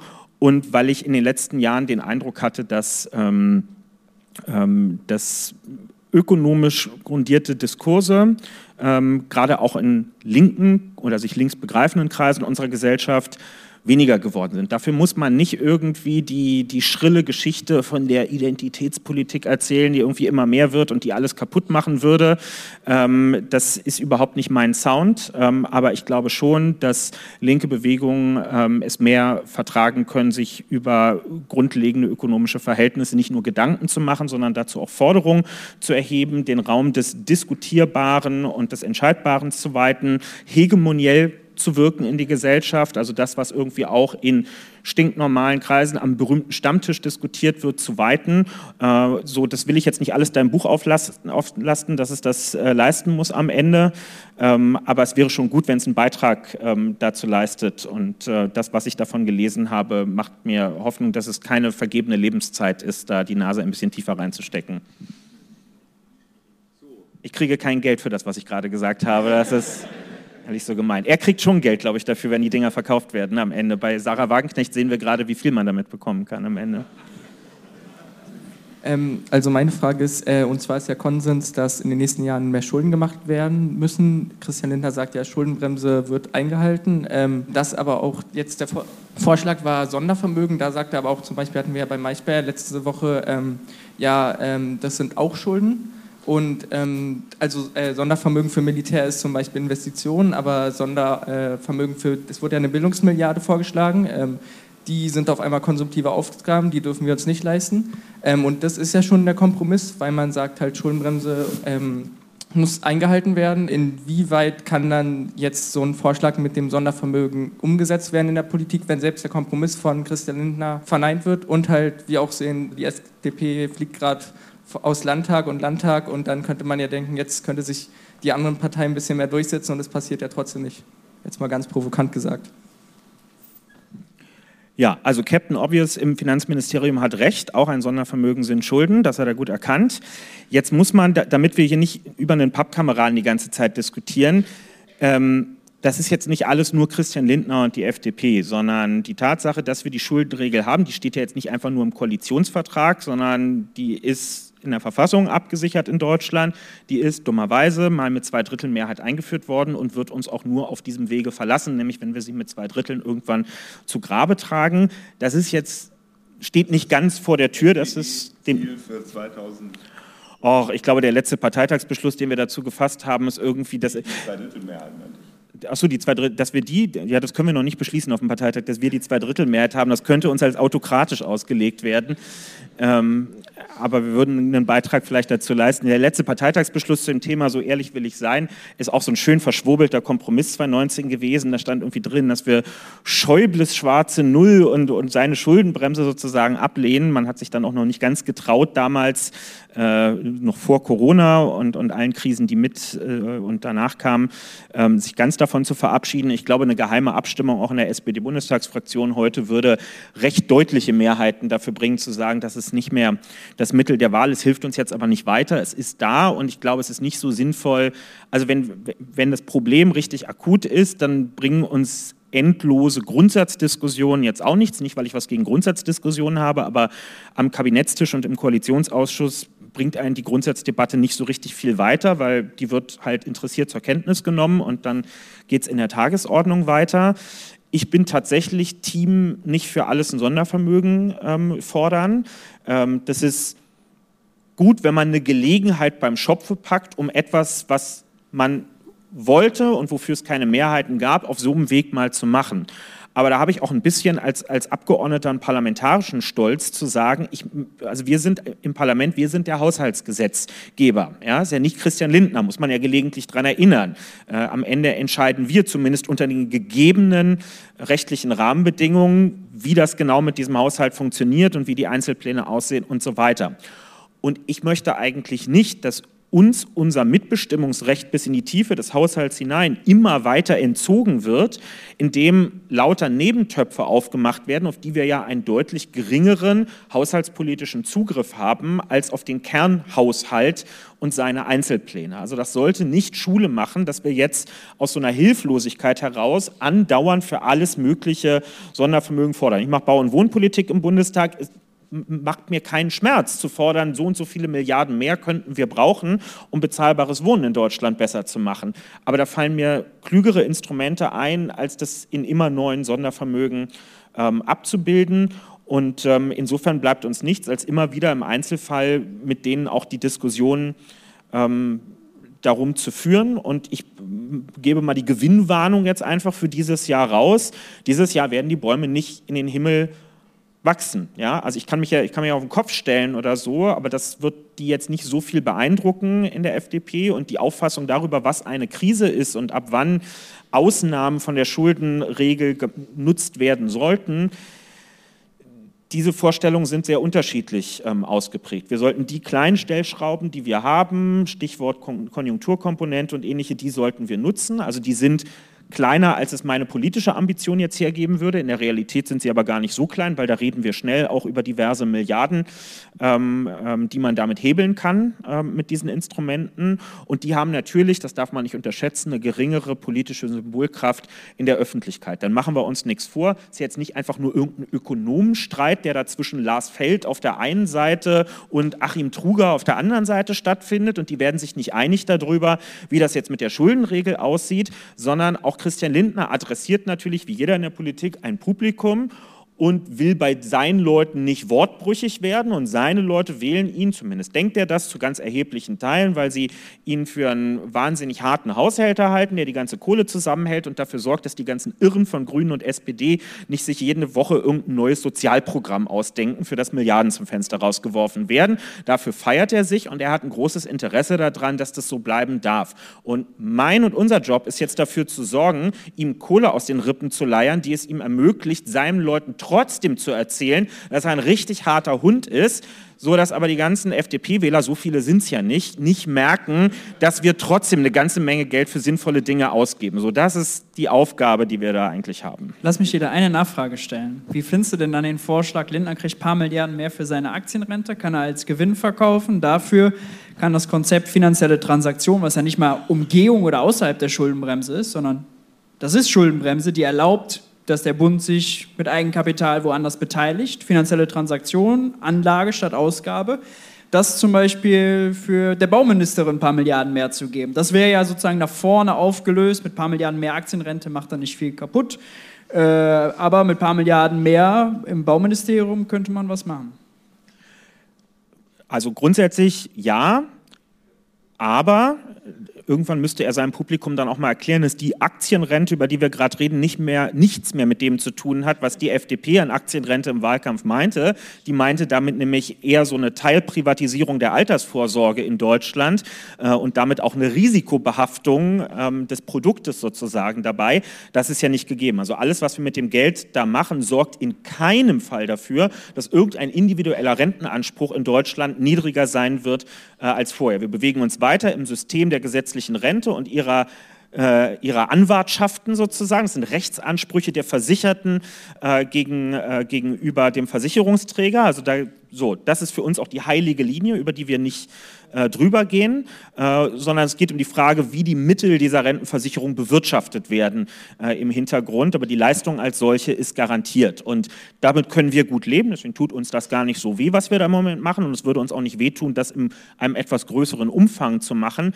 Aber es ist eigentlich nichts, wofür man auf dem FDP-Parteitag stehende Ovationen bekommt, zumindest wenn man es den Leuten ähm, genauer erklärt. Und kurzer Hinweis noch zu dem Baubereich mir fallen viele Sachen ein, wo wir finanziell im Baubereich mit kluger Förderung und sowas machen sollten. Aber bitte nicht darauf, ich glaube nicht, dass du das tust, aber bitte nicht darauf reinfallen, jetzt einfach der, gerade der Wohnungswirtschaft einfach abzukaufen, dass ja wegen Inflation eh alles gerade teurer wird und deswegen auch alle Bauprojekte teurer werden. Und wenn die Bundesregierung ihre ganzen bezahlbaren Wohnungen haben will, dann müssen wir die Wohnungswirtschaft zuwerfen mit Geld. Es wird ihnen nämlich nie genug sein, was sie da am Ende bekommen. Bezahlbare Wohnungen bauen uns am Ende nur die Marktteilnehmer, die im gemeinwohlorientierten Segment äh, unterwegs sind, zumindest in einem größeren Umfang. Alles andere sind unsichere Kantonisten in diesem Feld. Mir bringt eine Vonovia und andere, aber da muss ich hier niemanden überzeugen, wahrscheinlich im Raum, überhaupt nichts, die jahrelang das niedrige Inflationsumfeld mitnimmt, große Gewinne macht, riesige Renditen an Anteilseigner ausschüttet und beim ersten Gegenwind, wenn das erste Mal das Bauzinsumfeld nicht so günstig ist wie in den letzten Jahren, dann sofort sich in den Staub wirft und sagt, wir können keine einzige Wohnung mehr in Deutschland bauen, es ist leider überhaupt gar nicht möglich. Das ist einfach richtig dumm. Ja, übrigens auch Rolf Buch, der sich letztes Jahr hinstellt und dann sagt, ja, wenn jetzt die Inflation dauerhaft bei 5% ist, dann muss auch die Mieterhöhung dauerhaft jedes jedes Jahr 5% betragen. Das sind einfach richtige Rattenfänger, tut mir leid, die da unterwegs sind, die den Leuten weismachen wollen, nur weil irgendwie die Preise für Schuhe und Joghurts erhöht werden, würde auch bei Rolf Buch und bei Vonovia werden jetzt die Preise dauerhaft steigen. Das ist also für, für sowas brauchen wir wirklich Bücher und öffentliche Debatten und ökonomische Grundbildung und so weiter, damit Leute auf sowas nicht mehr reinfallen und wir denen nicht noch mehr Milliarden geben, damit sie dann doch wieder keine bezahlbaren Wohnungen schlussendlich bauen.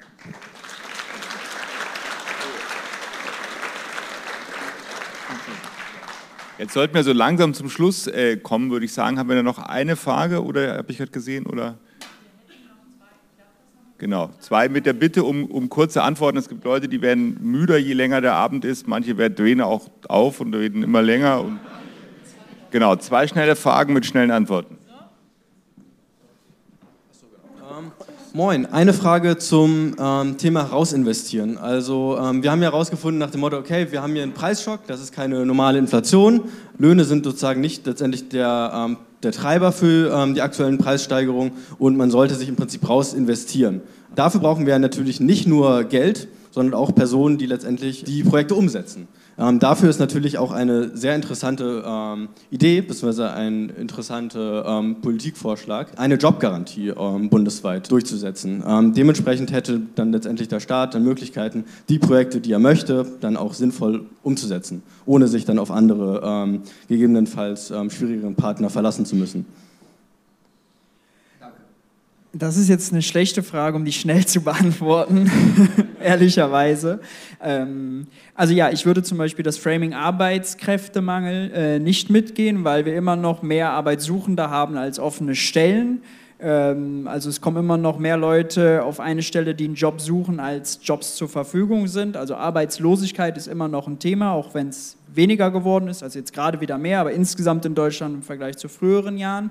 Und ja, ich würde es sehr befürworten, wenn es eine Kampagne gibt für ein Quereinsteigerprogramm für Handwerker und Ingenieure und finanzielle Anreize und außerdem auch äh, attraktivere Bedingungen in den äh, Behörden und Ämtern, damit da auch mehr angeschoben werden kann, zum Beispiel Energiewende zu wuppen, äh, weil die scheitert an an Genehmigungen und an Leuten, die es am Ende machen. Das wäre gut. Jobgarantie bin ich auch unbedingt dafür. Ich weiß nur nicht, ob das jetzt die Lösung ist, um Ingenieure für die Energiewende zu gewinnen. Da wäre ich ein bisschen skeptisch, weil das sozusagen eine Untergrenze ist. Trotzdem habe ich dafür natürlich ganz viel Sympathie. Und letzte Frage. Hört man mich? Oder? Ja? Okay. Ähm, ich hätte eine kurze Frage. Ähm, inwiefern ist die Inflation, die wir in den USA sehen, ein Inflationsschock? Oder ist es eine andere Art von Inflation? Weil interessanterweise haben die viel investiert und nicht so richtig Energiepreise, Probleme haben wie wir. Trotzdem spüren die irgendeine äh, Inflation und erhöhen. Also, was wir heute mit dem Fed gesehen haben, erhöhen ständig. Trotzdem. Gibt es Ähnlichkeiten? Können wir irgendwas davon lernen oder ist es was ganz anderes? Ähm, ist ziemlich ähnlich. Es gibt ja diese Erzählung, die ist aber auch äh, völlig falsch, dass jetzt diese Konsum, dass diese Checks, die ausgezahlt wurden während der Corona-Krise, die scheinbar die Wirtschaft überfordert hätten. Das glaube ich nicht. Erstens haben wir in Deutschland zum Beispiel mit dem Kurzarbeitergeld deutliche Vorteile gegenüber der USA. Die haben irgendwie 15 Millionen, ich glaube in der Spitze sogar 30 Millionen Menschen äh, entlassen aus ihren Jobs raus, die dann neu angestellt werden mussten. Das schränkt natürlich die Kapazität, Produktionskapazität enorm ein. Zweitens, wenn man sich auch da die Inflationsrate zerlegt, ist auch da Inflation, äh, äh, ist auch da Energie der Treiber. Weniger Gas, noch mehr Öl lange Zeit gewesen. Ähm, beim Gas haben sie nicht so einen hohen Energie, so einen Preisschock wie wir, daher auch Preisvorteile, deswegen auch so dieses Gerede, wo wandern jetzt die deutschen Unternehmen in die USA ab und so. Äh, viel investiert haben die ehrlicherweise auch nicht, weil selbst der Inflation Reduction Act also Zukunftsmusik ist und gemessen an der Größe der amerikanischen Volkswirtschaft auch nicht so besonders dolle. Und die Infrastruktur der USA, wenn unsere schon marode ist, dann ist die, also in Schulnoten, wenn unsere schon eine 4 minus ist, dann ist die USA aber eine 6. Ja? Äh, außer natürlich da, wo irgendwo gerade sich Tech-Firmen niederlassen und alles äh, für die fein hübsch gemacht wird, ja, das Bett bereitet. Da ist natürlich okay. Ähm, deswegen, also ja, auch da ist es ein Preisschock, der übrigens auch gerade vergeht. Die Inflationsrate sinkt da FED hat jetzt heute entschieden, plus 0,25 Prozent statt 0,5. Übrigens, weil sie die Nebenwirkungen merken, dass äh, da gerade Banken umkippen. Also äh, ja, auch in den USA ist es Pandemie plus Energie plus Lebensmittel, denn also auch äh, Weizen, Raps und so ein Zeug wird international gehandelt, kam aus, übrigens viel auch aus der Ukraine und aus Russland. Die sind durch die Decke gegangen, die Preise kommen langsam wieder runter, auch die stecken da drin keine klassische Inflation. So, jetzt ergreifen wir die Chance und mhm. sagen vielen Dank an Kevin Kühnert, an Maurice Höfgen, der auch noch, der Abend ist nicht vorbei, sein Buch draußen signiert. Mhm. Jetzt haben wir, glaube ich, für die Ankurbelung der Volkswirtschaft auch noch was gemacht. das stimmt. Gehen Sie zu ihm, lassen Sie Ihr Buch signieren oder gehen Sie nach Hause. Vielen Dank an alle für die Aufmerksamkeit.